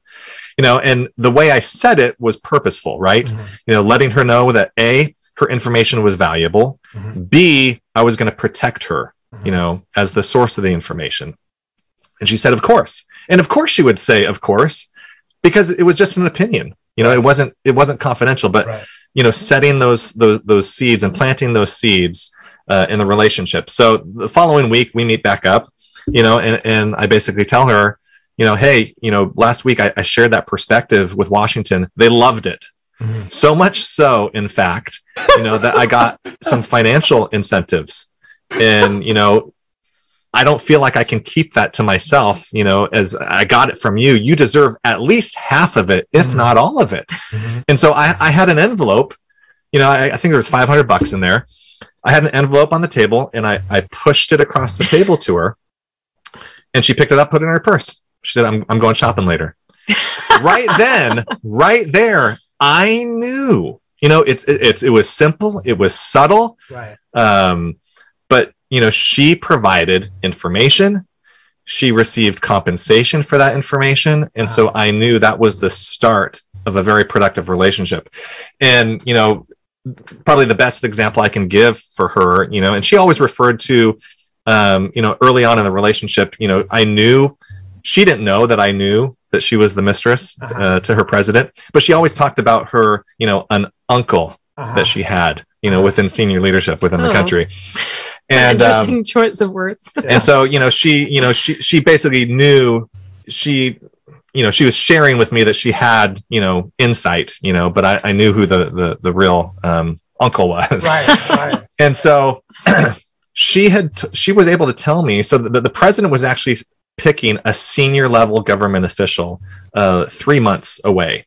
And there were six or seven people that were identified in the media and that the world was watching you know that potentially that the president would pick. And you know we were down we were sitting down for for one of our meetings and she's like ryan trust me. It is this person. 100% the president is picking this person. Even though there's six or seven other people that are that are being debated in the military i mean that that are being debated in the media the president has already chosen this person. Mm-hmm. And that's it's priceless. To be able to know three months in advance through this asset that the president is 100% for sure choosing this individual the due diligence we can do on that individual in advance Right. the reporting the assessments you know why is he choosing them who you know what is his you know from an analytical perspective uh, that that leader's profile from a leadership Some good pillow talk there. and, and psychology and um and sure enough three months later that's who it was Yeah. and, and and that that just you know is a testament especially for an operations officer to have an asset you know that type of validation and that type of corroboration Right. um it's it's invaluable You know, Ryan, earlier you had said you talked about when recruiting a source or an asset, you know, the, the three letter, you know, the three letter word that, that, you know, sometimes you'll say US government, whatever. What are some of the advantages or disadvantages, the myths, you know, whether through Hollywood or whatever else that that these assets might have about the CIA and things that they think of it and has it been an advantage or a disadvantage when you're speaking with them? on on whether i use those words or not Yeah, and and how do like what are some of the misconceptions that assets or sources might have about Sure. the agency? So I think one of the biggest, and then not just assets or sources, but just the public. You know, the CIA does not blackmail people. We don't. You know, we don't force anyone into a relationship with with us. It's a two way street. Um, you know, I remember, um, I remember Snowden um, was giving um, an example of some situation that was happening in Europe where, and and and the country that he was talking about, you know, where you know the CI officers were planning to get an asset drunk, right? So then, you know, um, the local police service would, would would pick them up, you know, and, and, put them in jail, uh, and then the agency would then come in and and and save uh, save the asset and, and get the charges dropped, and that would be the start of the relationship. So th- th- this was one of Snowden's examples um, from from his time overseas, and I heard that, and I'm like, that's poppycock. Like that would never happen. We would never put one of our assets or one of our sources in jeopardy by helping them to get drunk and then getting putting them in a car to drive. Mhm. That, that that would never happen. Like Especially drawing for this attention to them. Yeah. That country that he was talking about, we don't have a liaison relationship with the police or even their intelligence service. Right. And so, you know, we wouldn't let them know who our target was. You know, they, they had PNG'd several of our officers over the, you know, 10 to 15 year time frame before that time. And so it's, you know, even even people that, you know, are are in the intelligence field, you know, sometimes it's not just the public, even people, you know, like Snowden just didn't understand. He wasn't an ops officer. He, you know, he wasn't trained, you know, he didn't have any of this farm training. Uh, but these these ideas that people have of, of how the CIA, you know, um, does business is really wrong. You know, we we the lengths that the agency goes through, not just to protect sources and assets, uh, but even you know for you know, for whatever reason, if if if you know they pass away, you know, looking after the next of kin from a financial perspective, um, it, it's amazing what they do. And so you know, blackmail, it, it's not in our playbook. You know, Mhm. some other intelligence services they do that. You know, they try to get um, you know people in compromising situations. You know, on video, on tape, um, et cetera, et cetera. That's not what we do. That's not good for business Mhm. you know we we want people to know and that we take care of them that we provide for them uh, that their security is our, our number one priority. And so I, I i'd say that's the big one. Mhm. um, i'd say another one is at least from a an employee perspective the cia is probably the most family friendly organization i've ever been a part of. You know i've had some personal issues and in situations while serving overseas they have bent over backwards for me time and time and time again and and i think most people wouldn't really think of the agency as being family friendly or think of thinking of it in that way and you know i've got multiple examples and experiences um, where that was 100% the case Mhm. and was so thankful for their flexibility and and their focus on on family and, and helping me get through some of those um, personal issues that I had um, overseas. It's you know people just don't really see that. You know that they, they watch the movies and they watch TV shows, and you know oftentimes we're portrayed in a certain light. And I think assets you know also see that and, and, and they're not quite sure. So that's why I think some of them are afraid of hearing those three letters Right. you know but because as an ops officer you've created that foundation of trust Mhm. you know and there's something special and i think this is important to highlight too there is something legitimately special with an assets first case officer Mhm. i had an asset that had been on the books for 30 years and still the fondness by which they speak of that first ops officer that recruited them it is a bond that transcends time relationships you know there are better ops officers that have worked with them over the years and not just this asset that i mean And he's still he's still asking like, when's Bill coming back? Yeah no and like wanting to know about bill is he okay please give him my best Yeah. you know and, and it's that bond Yeah. right and so even though they might have some hesitation with actually you know helping to commit espionage you know and don't want to hear those three letters Right. that bond is so strong that trust is so strong and the ops officers have done such a good job of enabling and fostering that trust and foundation to the relationship they they say yes they want to say yes. They're they're destined to say yes. Um and and i think that i think that's important to note. So um and, and that comes into play into the assessment and you know how you pitch them and whether you say those three letters or not. So you don't show up to a meeting with a photo of the asset's daughter at school. Or make Would nasty nasty never happen. videotapes in a motel room. That kind of thing doesn't happen. would never happen. So- well, and it, it's you know, fear is the worst motivator, right? Uh, motivating by fear. I mean, you, you can't have a trusting relationship. You have a hostile asset. Yeah. Yeah, built on blackmail. You Right. can't, you know, or or it, it's it's again, it's not good for business, and so that's not something that we do. And I think that's one thing that people are sort of surprised to to hear because they think CIA, you know, assassins and you know all this stuff that they see in the movies, and you know, it couldn't be further from the truth. You uh, you told us how you know why you left the agency. Understandably, living that overseas life got difficult, and also having a family. Uh, talk to us about why you decided to go public, so to speak, and and write this book and what the book is about. Sure. You know, um, when we left the agency, I always knew that I wanted to write a book. And so it was something that I wanted to pursue and had worked on an initial manuscript myself. And then we came up with this idea together to write this parenting book. And the book, I actually have it here. It's called Licensed to Parent. I don't know how the lighting is, if you can. Oh, there you there go. go. There we go. Licensed parent, how my career as a spy helped me raise resourceful, self sufficient kids.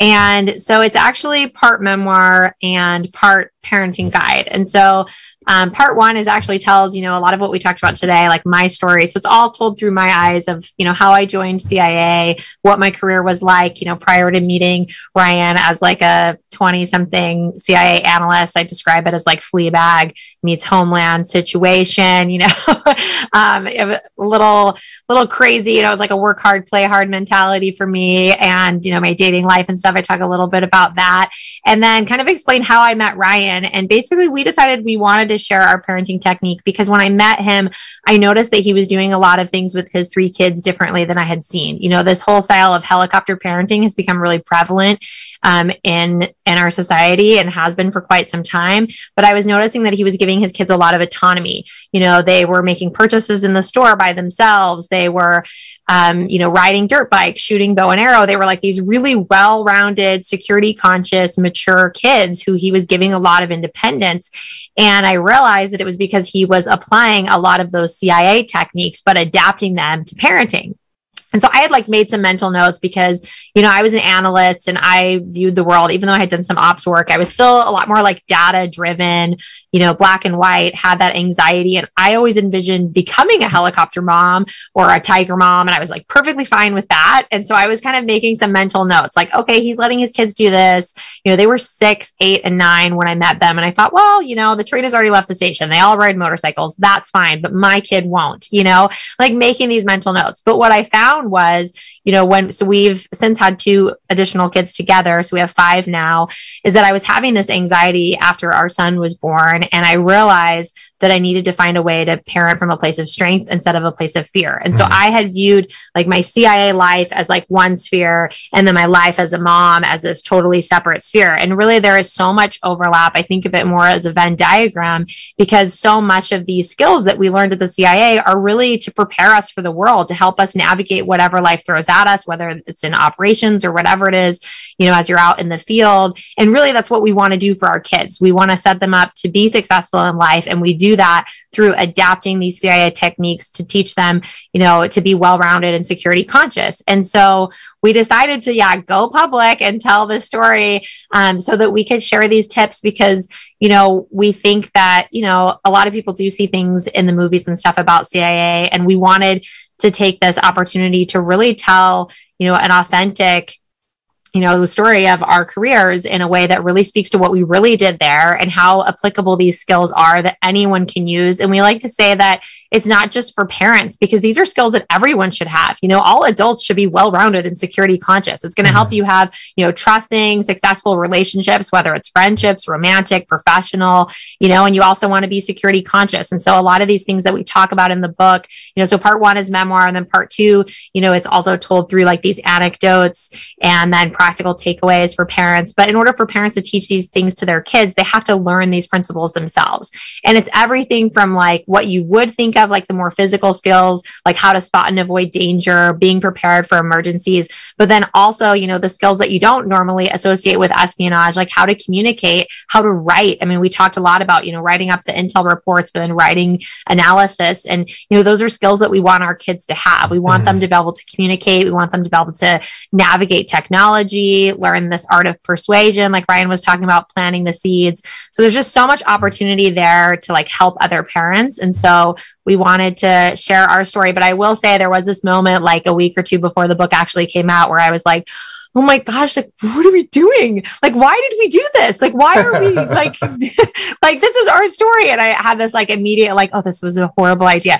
But thankfully, people have mostly been, um, you know, very wonderful in response. You know, you, you always have your trolls, but, um, sure. but everyone's been by and large really receptive and it's been a great experience. And so we've been, we've been happy to to share our story and it feels good to talk about something that was such a big part of our life and it's mm-hmm. still a part of our life in the way that we raise our kids and our four year old is on a motorcycle i will say so i i came around and that's the thing like in the book i do kind of you see how I was skeptical of some of these things, but how I came on board with them. And it's not because, you know, in the CIA, they ride motorcycles or shoot bow and arrow. Right. Those are just examples of things that we do to make our kids well rounded, you know, and we talk about motorcycles as a possible alternative transportation if, you know, there's an emergency scenario and the roads are impassable by cars. But it doesn't have to be a motorcycle, it can be a regular bicycle or an e bike or a scooter. There are so many different options.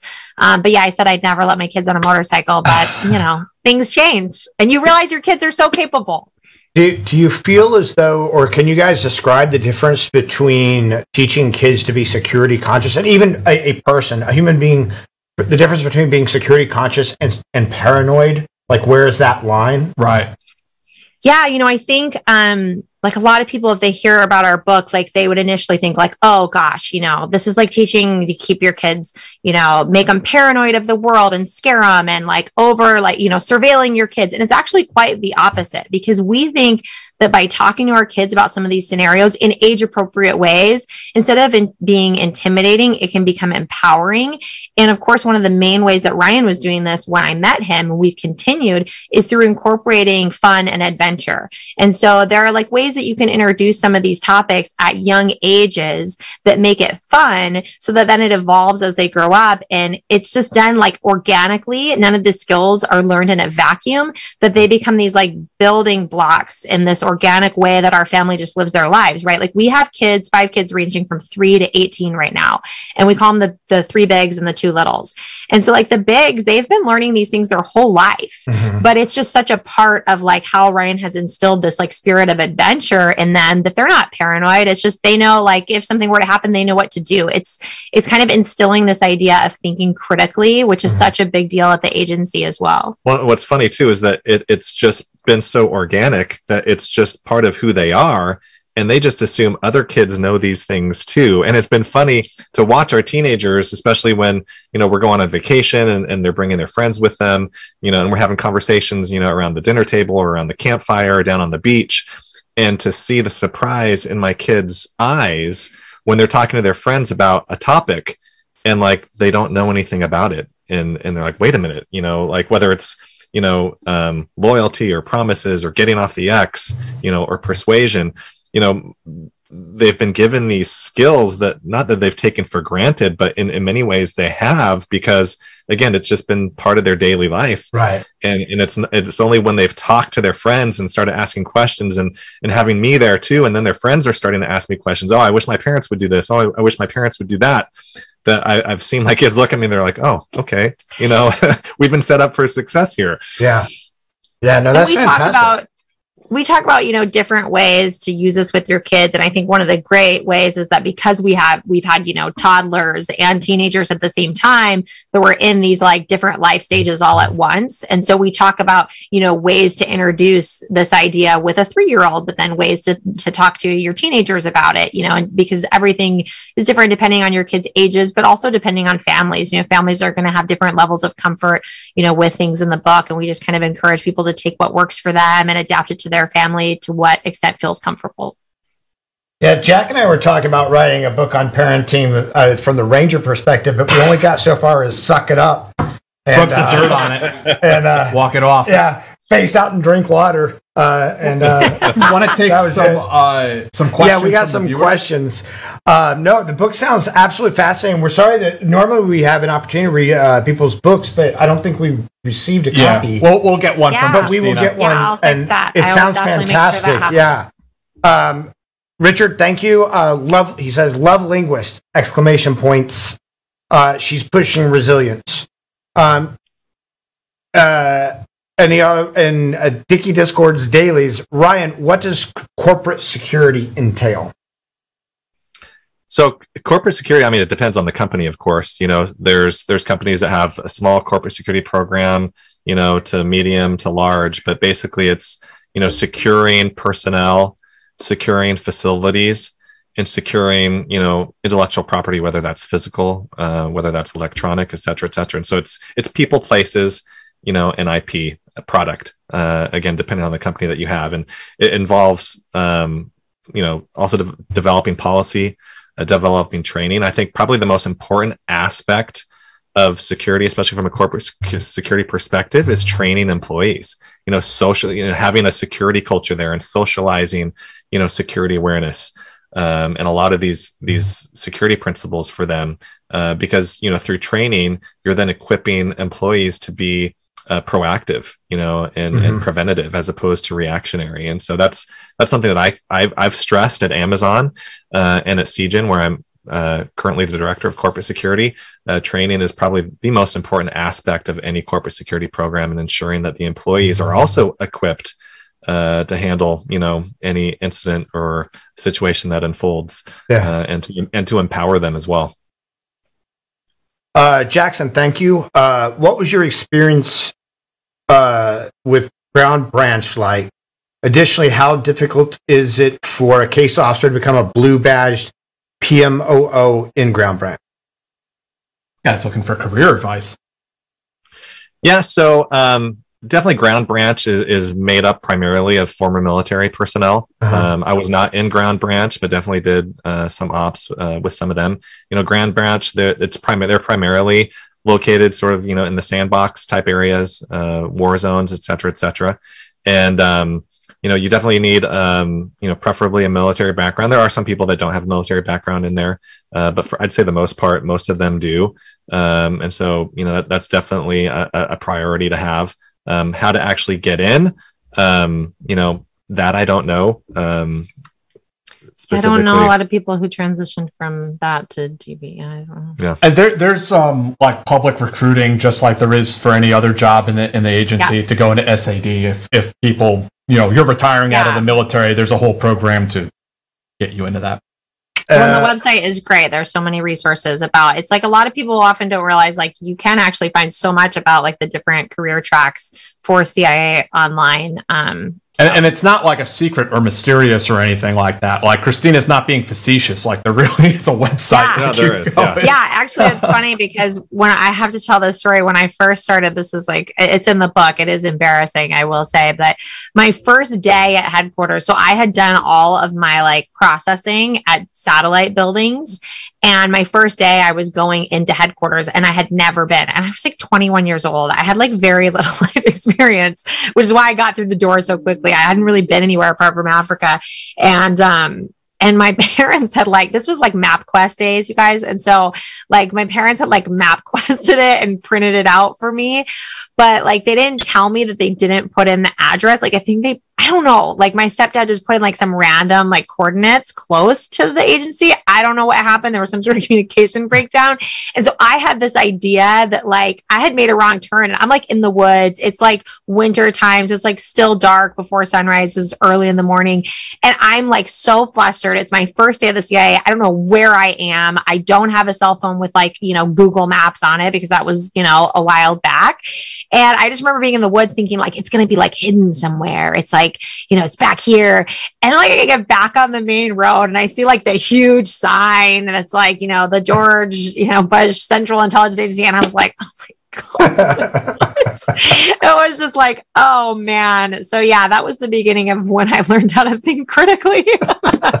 so I use that as an example in the book of like, you know, teaching our kids, you know, what to do when technology fails and, you know, being able to think critically and improvise so that you can kind of figure it out. And that's an example of what not to do. But yeah, sometimes we think some of these things are so secretive, but there is a lot online and there are so many resources as well. Yeah. Uh, Jackson, thank you again. Uh, to follow up, how different is the role between a Green Badger contractors and Blue Badger staff officer, which is considered more difficult to attain? The Blue Badge, yeah, definitely yeah. Blue Badge. You know, um, you know, there, there's green badges, and um, yeah, I mean, it, definitely, it, it's highly competitive to get in. You know, I think even more so now. Um, but yeah, I mean, I, th- I there there's not necessarily tricks to get in, but there's definitely things that you can do to help prepare yourself. I mean, since we've left, we've actually helped quite a few people get into the agency, mm-hmm. um, you know, that are even now already through the farm and already serving overseas, you know, on tours. Oh, that's great. Uh, and so, you know, one of the one of the things that I suggest people do uh, first off, before anything else, get the book Inside the CIA by Ronald Kessler.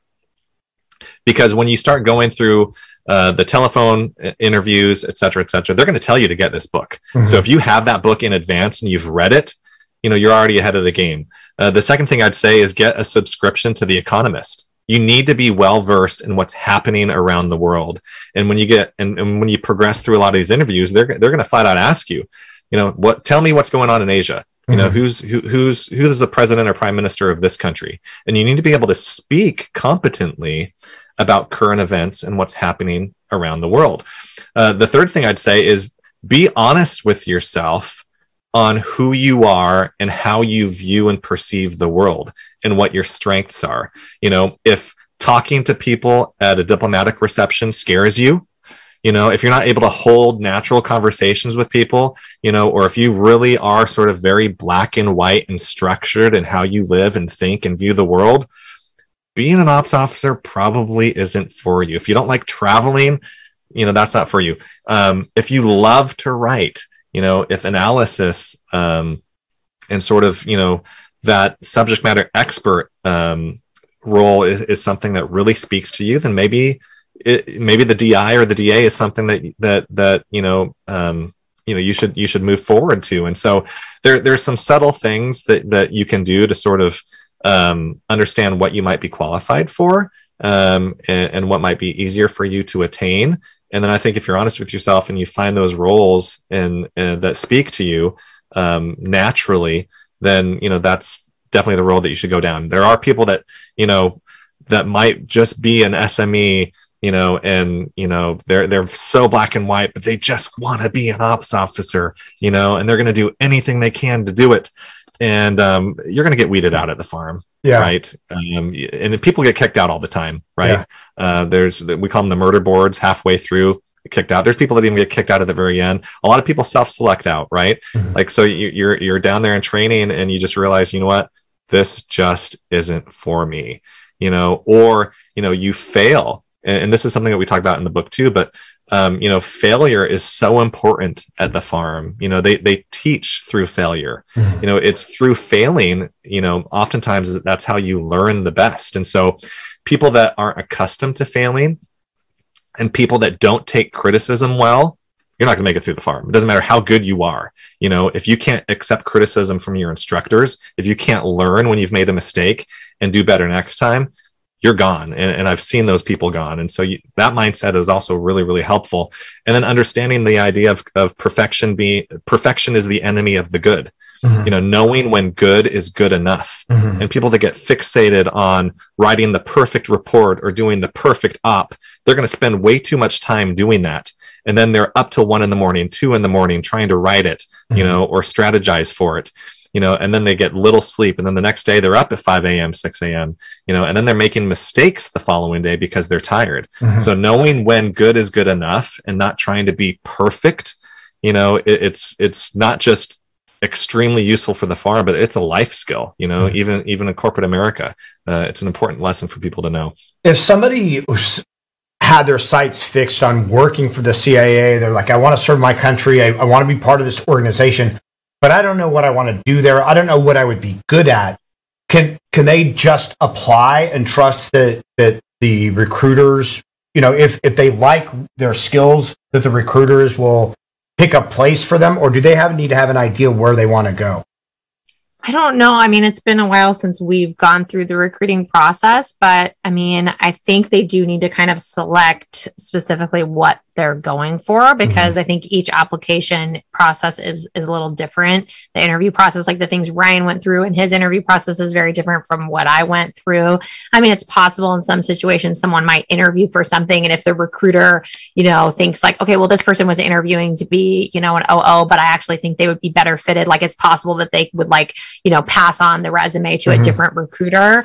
But I would say the more you know what you want to do by doing that careful research and target, you know, your path, the better chance you have of making yourself competitive. and i'd also say too you know at the agency you compare it with any other company in the private sector all those roles are there you know whether you're talking about human resources whether you're talking about PR, you know, there's even medical doctors at the agency. Mhm. And so anything that you do in the private sector, there's equivalent jobs at the agency that you can apply for, you know, that are just sort of normal logistics, you know, Mhm. for example, support functions. Um, you know, and, and for and for for those listeners that may not know, you know, there's four primary directorates at the agency. There's the directorate of operations, there's the directorate of analysis, uh, there's the directorate of support, and then there's the directorate of science uh, science and technology and those are the four major directorates which you know all jobs fall under and um, you know staff employee you know blue badge type jobs and you know there's everything under the sun there Mhm. um, Yeah, fascinating. Uh, Jerry, thank you very much. As an agency analyst, did you create a spider web? Uh, so I think like a link analysis. Uh, when you were working on something, I'm sure you know what I mean. Oh, like Carrie and uh, with a colored yarn. Oh, is that what it? Yeah. yeah, you know, we used a lot of different um stru- we call them structured analytic techniques where sometimes you would do things like that and um yeah, ways that you can kind of um look at different analytic um situations like, you know, analysis of competing hypotheses and scenarios analysis. And um, there's a really great book but now I can't even remember the title but um about some of these analytic techniques. And I think it's called like stru- maybe it's just called structured analytic techniques but it's available because I've since left. It was one that we used in training and you can get it. Um, but yeah, there were so many different techniques. A lot of, you know, that kind of stuff that, um, you know, with the like on Homeland, that would be more in like CTC, like counterterrorism, or like people who are doing targeting. Like I was doing less of that. I was doing more like, you know, like I said, analysis of competing hypotheses or doing like playing out scenarios, you know, for an upcoming election that looked like there's going to be violence. And so we're playing out or Game we theory did, type you know, stuff. Yeah. yeah, or we did like a technique called like what if, you know, and we'd look at like what if this president dies, you know, what would what would happen, you know, there, what would the situation be? So yeah, I didn't do like a ton of those specifically like linking people together, but I know that there are analysts that, you know, are more on like the counterterrorism track and targeting that would do stuff like that. We used like an array of analytic techniques. That's actually something that we didn't ask you about, and we really haven't, I don't think, discussed it with anybody on the show before this. As as uh, an analyst, what? How long was your training, and what was that like when you went to work for the agency? So we go through something called the career analyst program. And so it's several months long. I want to say it's like four months long, but it's been, it's been a minute and I, who knows what it is these days. Um, but yeah, you go off to training just like, you know, case officers go down to the farm to be op certified. Analysts go through analytic training and it's very rigorous. But what's interesting is I think the messaging is very different in terms of like the way the DO approaches it. Like they're planning for you to fail. They're making it very high stress for you. And there is some of that too. You know, they are making high stress situations because you're going through these like task force, these fictitious scenarios where you're being tasked different things and you're, you know, role playing and briefing, you know, your instructors who are pretending to be policymakers. So they do create like this stressful environment with these time constraints. But at the same time, like they're also telling you, like, you're awesome. You're here because you are the cream of the crop. You are the smartest people. So I think like early on, like in the DI with analysts, like there is sort of this messaging that like you are better than analysts at other intel agencies. You are better than your DO counterparts because you're the smart ones. Mhm. And so there is kind of this kind of like uppity, like looking down on the OOs as like knuckle draggers and, you know, we're the experts. And so it's different, you know, because you're being told how awesome you are, but then you are getting like really critical feedback and edits. Like, so you have to be someone who can take edits and bite your tongue, Uh-huh. you know, because you're going to get tons of them on your papers because they're teaching you how to write. You're going through these like high stress scenarios. But I would say, unlike the DO, they're not planning for you to fail. Right. Like they really are, you know, trying to like teach you as much possible, but as possible, but it's a different kind of method. And I think that's why one it was so difficult for me then transitioning like to some of that DO training because the messaging is a lot harsher. And so you really have to have like a thick, I mean, I had a Thick thick skin when it came to like my edits. Um, but you had to have a thick skin in just kind of a different way. Um, and so a lot of people can't kind of make that transition because I don't know. I like to be, I like to be in an environment where I feel like I'm built up and not like set up to like fail so that you can be the class example because that sucks. but I also learned from it. And so I know that there's a method to the madness, but I think probably like a happy medium, which is what we try to do for our kids. You know, we try to give them room to fail so that they can experience failure, but then also give them opportunities like to build confidence through like tiny wins, like in other places, right? Um, but not that everybody gets a trophy and you're the cream of the crop and you can, you know, Right. it's like a, a middle of the spectrum, I think, between the two. Uh, John, uh, John Diggin, uh, great episode. Cheers. Thank you, John. Appreciate it. Um, let's see here. Uh, Jerry J, thank you very much. Uh, did you ever have a uh, have a situation uh, where you were working on something and others guys from the other from a different brand screw you up? Like a different intel agency. Either maybe? that, yeah, uh, Yeah. e- yeah. Had Yeah, I mean, from an analytic, I mean, you can speak from ops perspective, but from an analytic perspective, there were often times where we didn't see eye to eye with other agencies. And when you were writing for the PDB, you had to coordinate the product because it was considered an intelligence community product once it goes in the PDB, but of course, written primarily by whatever agency.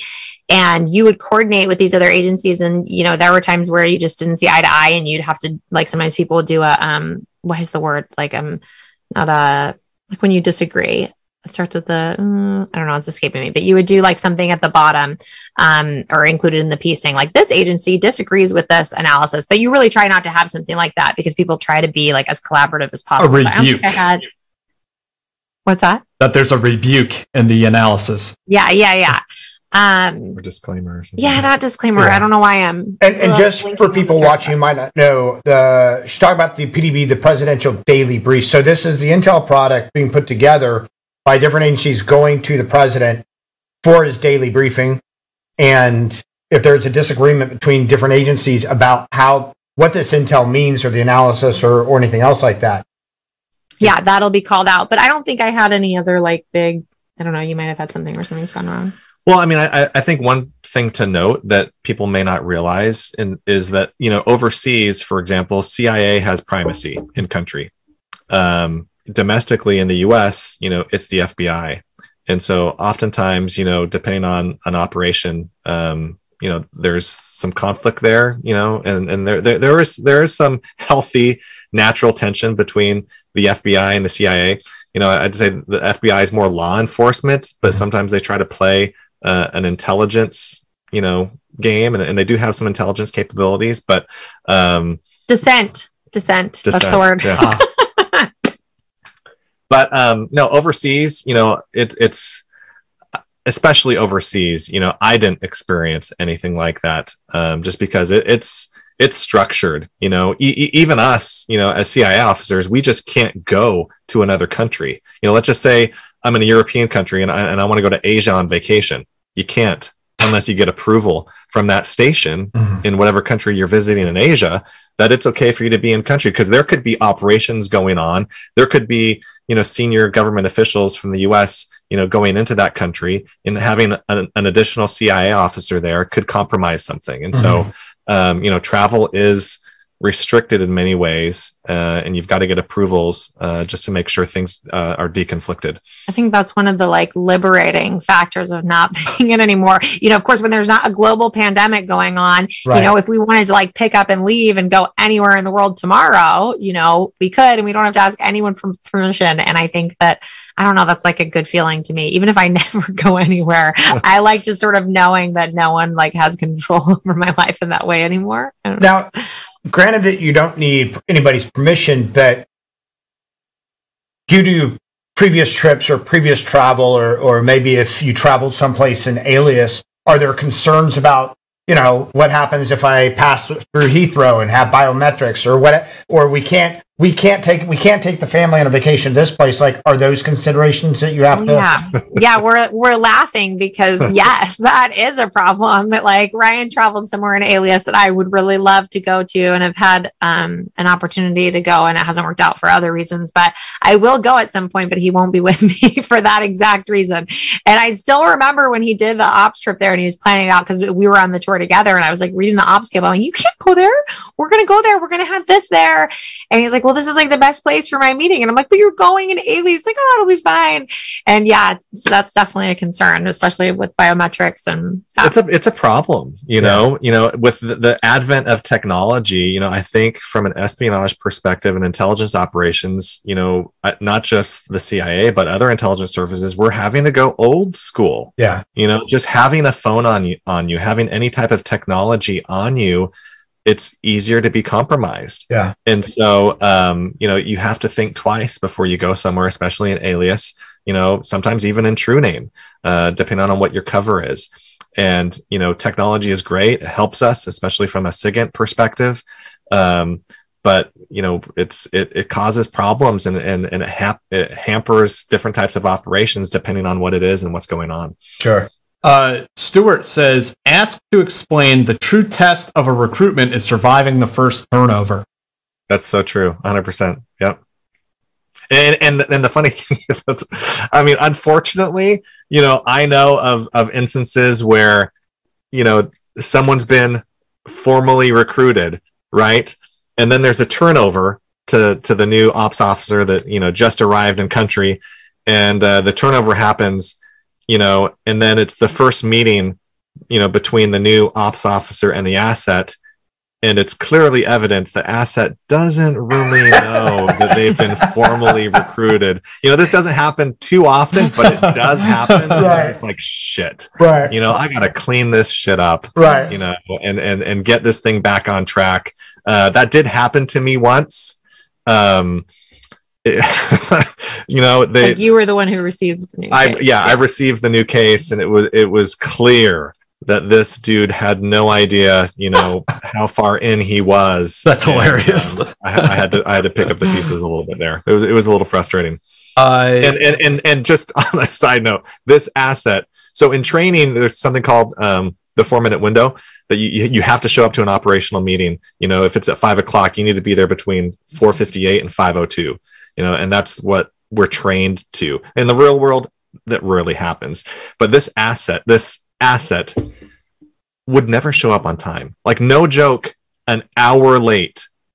Once he was two hours late and some of the excuses that this asset had were just it was mind blowing. Um, some of the things that he pulled out of a hat to explain, you know, why he was so late to some of these meetings. But yeah, that does happen, unfortunately, and uh, and so that's why it, it's true. You know, the the, the true test is, is whether they're successfully turned over, and the intelligence is continually produced. Right. Uh, Jerry asks, what do you think about the agency outsourcing most of the jobs to contractors? Maybe that is a problem. Maybe they just can't keep up with the new stuff. I guess he's asking if the agency over um, relies on contractors too much. I don't know what the yeah what Context. the current I don't know the context or what the current like reliance on contractors would be, but I didn't work with a ton of contractors when I was there. To be perfectly honest, I think I encountered them sometimes, but you know more often than not, I was it was really staff officers. So yeah. Well, and, and at CIA headquarters, definitely there's tons of contractors there. Um, and so, you know, but overseas, no, you know, Yeah. I mean, some war zone areas, you know, we do have contracting security personnel, et cetera. But um, it's, it's more prevalent at headquarters. There are a lot of contractors there um, that are contracted by the agency, but then also other contractors that are contracted by by other agencies and uh, and other companies, et cetera, et cetera, to serve those roles and those functions. And so, what what the current numbers are, I'm not quite sure, but uh, definitely not overseas.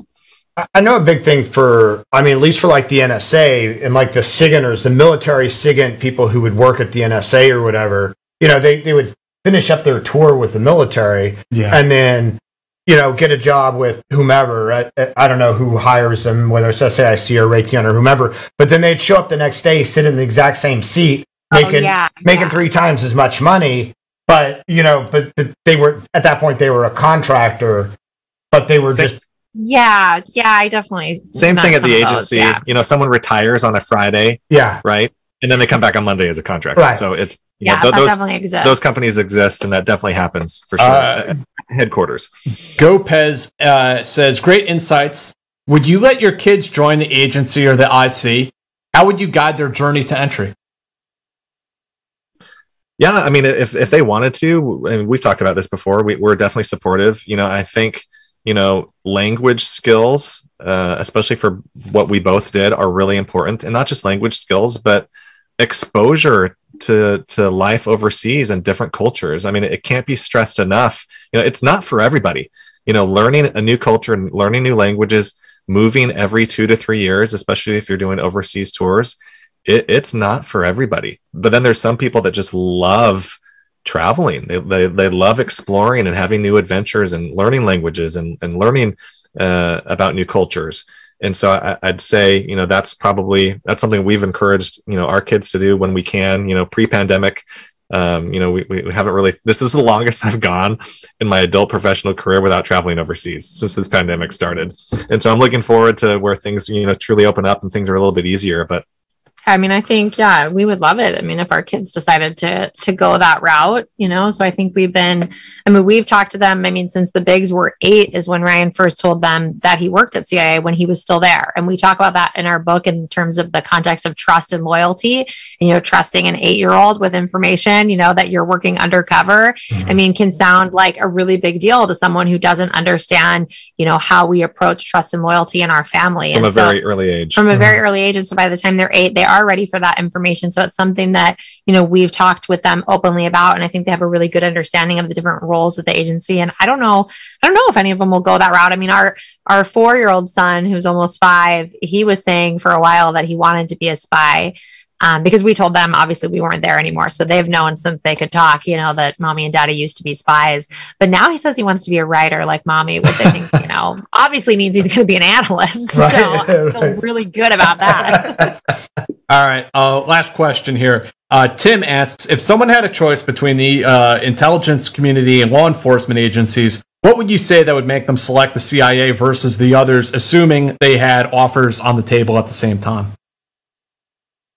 That's a really good question. And in fact, that's not the first time I've been asked this question. Of course, we're biased. So, I mean, you know what we would say to do. I think it depends on what it is you're wanting to do and the, and because, and recognizing that they're very different missions and, you know, what appeals to you most, you know, whether it's collecting foreign intelligence or kind of that law enforcement working, you know, towards different types of targets, you know, crime and, and I think it goes back also to this personnel, like be truthful with yourself. Like, what's your personal personality assessment? Because what is law enforcement? It's very black and white. Law enforcement Rules, is laws. very black and white. It's rule following. There are laws, you know, and people break those laws. But you know, and then also... you conduct an investigation, you gather evidence that which then leads to prosecution. It's it's very very black and white. Well, and I think that can be good for someone who wants like clear definitions of like good guy, bad guy. Mm-hmm. This is good. We're doing this. Whereas like at the agency, you know you do i mean even as an analyst you have to have an element of living in the gray because you have to understand that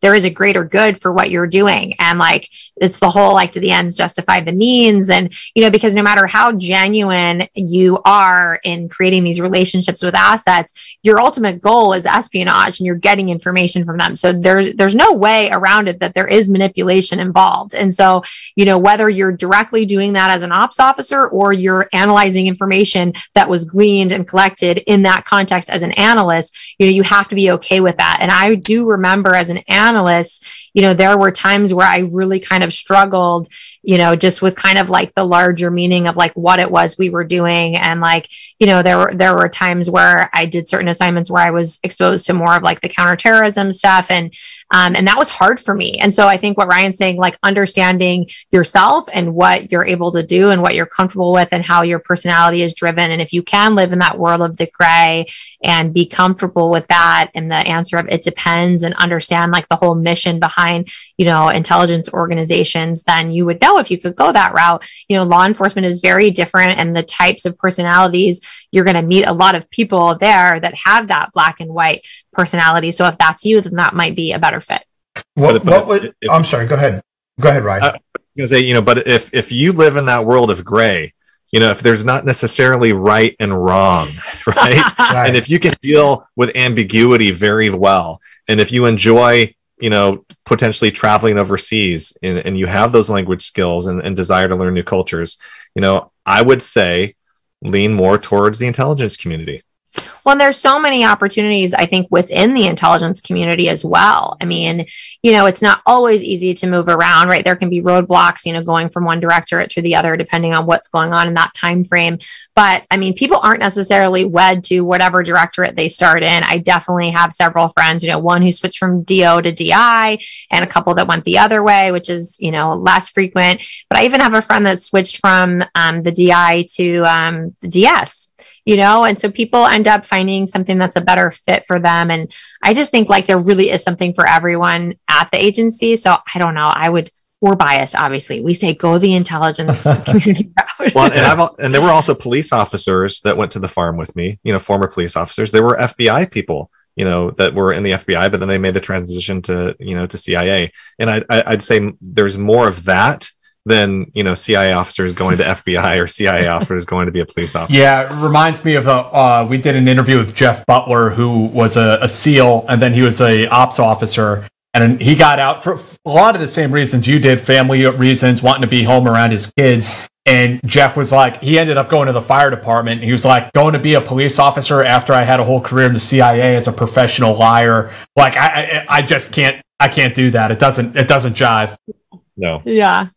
Uh, so and I will say, I mean, there are, I mean, from like Ryan mentioned, the family perspective, there are so many tandem couples and people who do tours overseas with their kids. And, you know, the Bigs were able to do that and they grew up overseas and had amazing experiences. And really for us, it was really just a situation of we, you know, couldn't take the kids with us and we weren't willing to go without them. But, you know, otherwise we would still be in. So, like, we would encourage people, you know, if they do have families or they're planning on having families, that, you know, not to c- discount this because I think it is, you know, possible and there could be great opportunities for kids overseas. And they take very good care of you from housing to private, you know, international schools, et cetera, et cetera.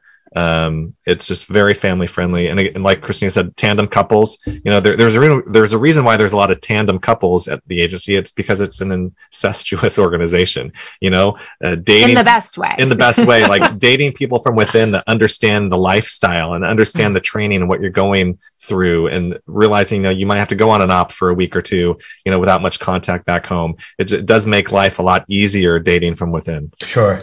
Christina uh, and Ryan, show us the book again. Tell us the title. Tell us where people can find it. So the book is called License to Parent: How My Career as a Spy Helped Me Raise Resourceful, Self-Sufficient Kids, and it is on sale from Penguin Random House. And you can read more about it at our website. It's ChristinaHillsberg.com and on Twitter at Christina Hillsby and Instagram at Christina It- it- Hillsberg, and that's where. I post all the updates to our interviews, and um, Ryan doesn't do the social media thing, so all of his stuff will be posted on there as well. And um, there's also, you know, a book club kit for those who read the book that you can download from Penguin Random House. There's a link to that on my website. We love popping into book clubs as well, you know, virtually to do Q and A for folks. And um, yeah, so you can learn more about us. Reach out to it. It's available wherever books are sold. Okay, so it's out now. People can find it wherever they go shopping for books. Is there an audiobook? People always want to know. It is. There is, and we narrated it ourselves, which was so fun. Oh, that's fantastic. Is it available in Swahili?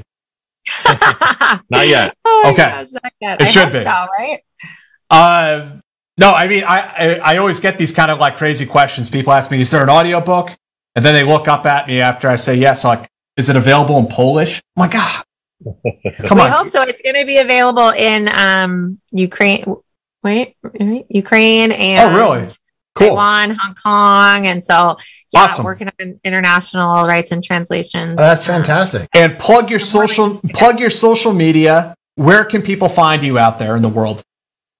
So on Instagram, I'm at Christina Hillsberg, and on Twitter at Christina Hillsby. And yeah, like I said, website is christinahillsberg.com. And yeah, you can follow all of our updates. And so you're a writer. I mean, is, is there going to be another book? What are you working on now? Yeah, I have a couple proposals Okay. of things in the works. And actually, another exciting thing that we're working on, we actually sold rights to Imagine Entertainment, which is Ron Howard and Brian Grazer's production company for a TV's TV series for License to Parents. So that's something really exciting that we're involved with the team there on. Um, so yeah, so a scripted TV series about you know a spy couple with kids and yeah, That sounds fun. really- Yeah, congratulations. It's awesome. That sounds fantastic. So, a- anything uh, that I, I have failed to mention? A- any f- final thoughts before we, we punch out for tonight? This has been a really fun episode. I really appreciate you guys taking the time tonight. Thank you. Yeah, thanks for having us. Um, really appreciate it. And uh, I want to thank everyone who joined us live tonight and everyone who's going to watch this over the next couple weeks. Really appreciate you joining us tonight. Uh, please remember to like, share, and subscribe to the channel. Hit that little bell icon so you get notified whenever we go live.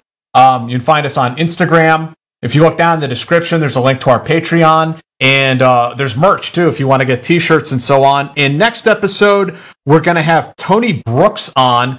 Tony is the author of a book. If you guys want to get a head start, Leave No Man Behind, the untold story of the Rangers' unrelenting search for Marcus Luttrell, the Navy SEAL lone survivor in Afghanistan. So, Tony was one of the SEALs that got spun up to go search for Marcus Luttrell after uh, the Operation Red Wings, um, you know, debacle. One of the SEALs. So it's sort yes, the SEAls. So it's uh, it's sort of the untold story about the search and rescue mission after the fact. So I hope you guys will join us next Friday. We look forward to talking to Tony about that.